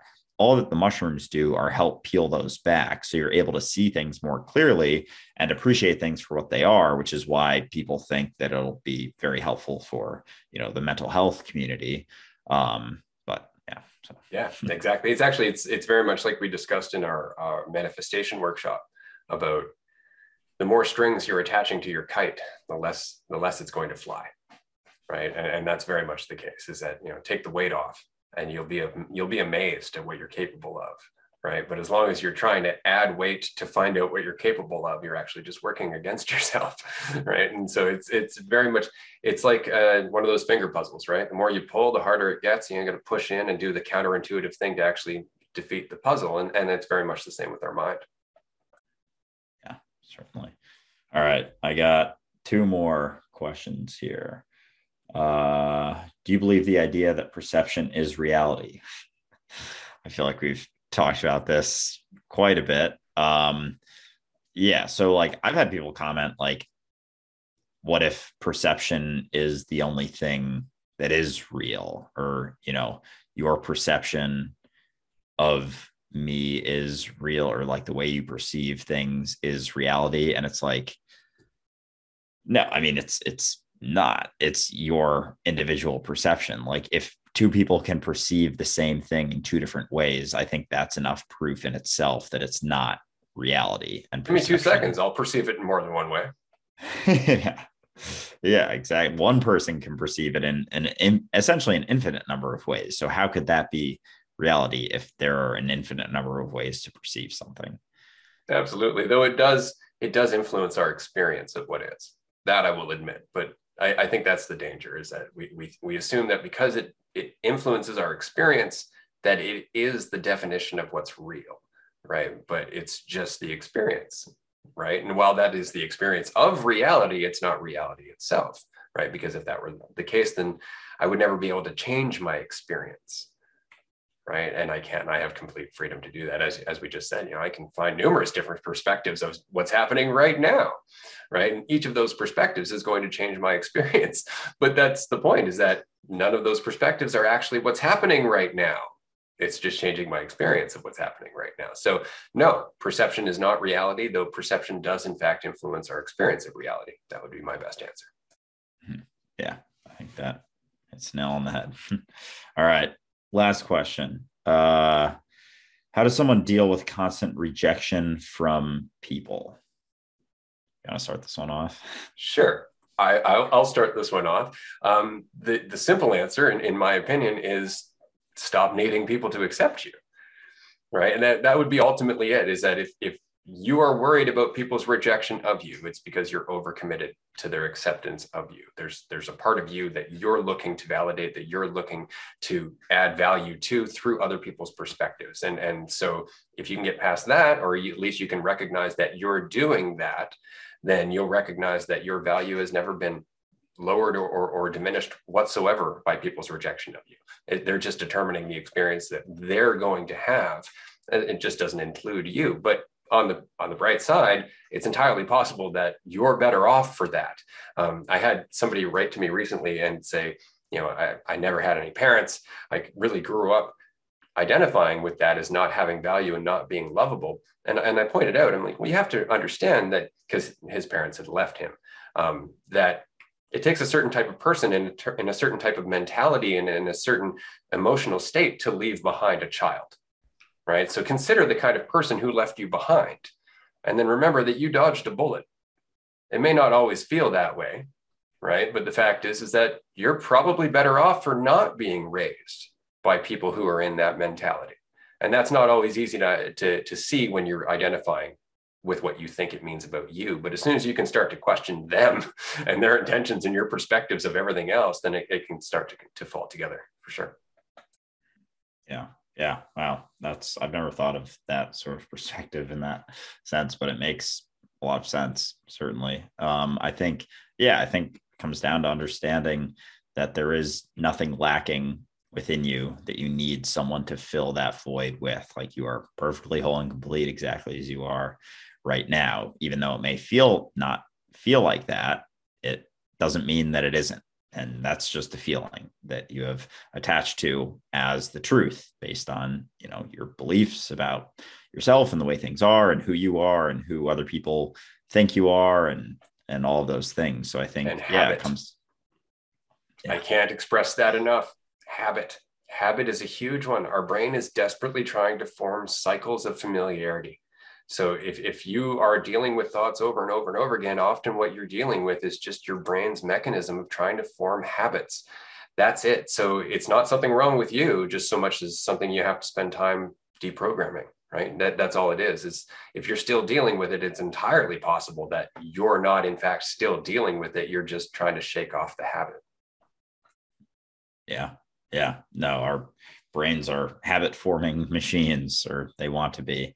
And yeah i think it comes back to similar to other responses just questioning all of it all the time like why you feel this sense of lack and then getting into digging into that a little bit like why you feel like you need to be accepted in the first place as ray was saying and, and digging into that a bit. And then you know when it comes to getting friends and being rejected or accepted or whatnot, a lot of times people try and shift who they are to fit into a certain group of people. And it's like, I don't, I don't ever see a logical, rational, good reason to do that because either, you know, you're a different you know version you're always yourself but if you're trying to be a certain version of yourself that isn't naturally who you are to fit into this group then either you know there's going to come a point where you can't keep up the mask anymore and you break and you know that can lead to some semblance of anxiety and depression. Or you attract or at the same time you attract people that you don't actually like. You have this idea of just like being accepted for the sake of being accepted because you don't want other groups to perceive you as being you know like a loner or something. But that's just their perception also or just your perception of yourself of feeling bad because for some reason it's like if you don't have a lot of friends people see that as negative which i don't know why you know why is that? Also question that like i, I think it's probably because historically we've grown up in clans and we kind of need a group of people in order to survive. That's why people get very anxious about how other people perceive them and what other people's opinions about their life is because it's in our DNA, it's in our evolution to need to be wanted by people. It's not relevant anymore. So you can question that perception. Like you don't need, you can fully exist on your own basically nowadays. Um, so yeah, just question those things, understand that you're whole and complete exactly as you are right now. You don't need to be accepted by anyone. And if you're, you know, trying to be someone that you're not, and then you get rejected, you know, it's like you're probably better off being who you are naturally to begin with because that's going to kind of suck if if you're trying to be someone else and then you get rejected. So you might as well just be who you are because at the end of the day people are more attracted to authenticity typically anyway. They can feel when you're trying to be someone else to get accepted by them because at that point you're expecting something out of them if you're trying to act a certain way in order to get accepted. So by not expecting anything out of anyone you're just being yourself more people will probably be more comfortable around you and all of a sudden you may not be getting rejected as much. That's actually kind of the nice thing about being yourself is that it's an automatic way of weeding out the shitty company right? That's pretty much it right? Because anybody who tells you you need people around you are telling you what they feel they need right? That's all they're telling you. And, and so keep that in mind. If, if that's if that person's telling you you need people around you wonder why they're hanging out with you. And that might, there might be an indication of what's going on there.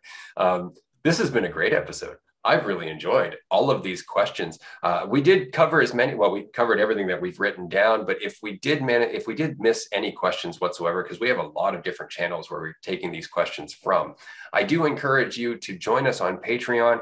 Patreon supporters can message us directly, submit their questions uh, on a post that we do before each and every Q and A episode, and so it's much easier to organize and it'll make sure that you're not forgotten.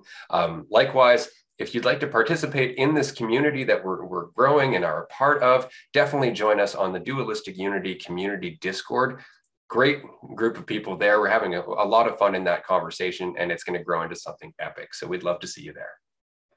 Yes, certainly. Yeah, this has been a ton of fun. I always enjoy doing Q and A episodes. They're like, you know, easy, just read through them and, you know, especially being able to have a discussion about it. So I'm looking forward to doing more and just you know, more live events coming up season two of of everything coming up very soon and and yeah so if you made it this far in the episode really appreciate it um yeah that's that uh it means a lot that you Go stuck around hope yeah exactly yeah hopefully hopefully you enjoyed and um yeah I, I certainly did.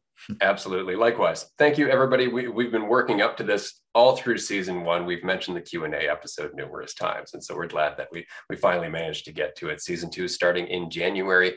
Do join us on Patreon. And aside from that, we will see you for uh, the last episode of this season next week. Bye, everyone. Take care.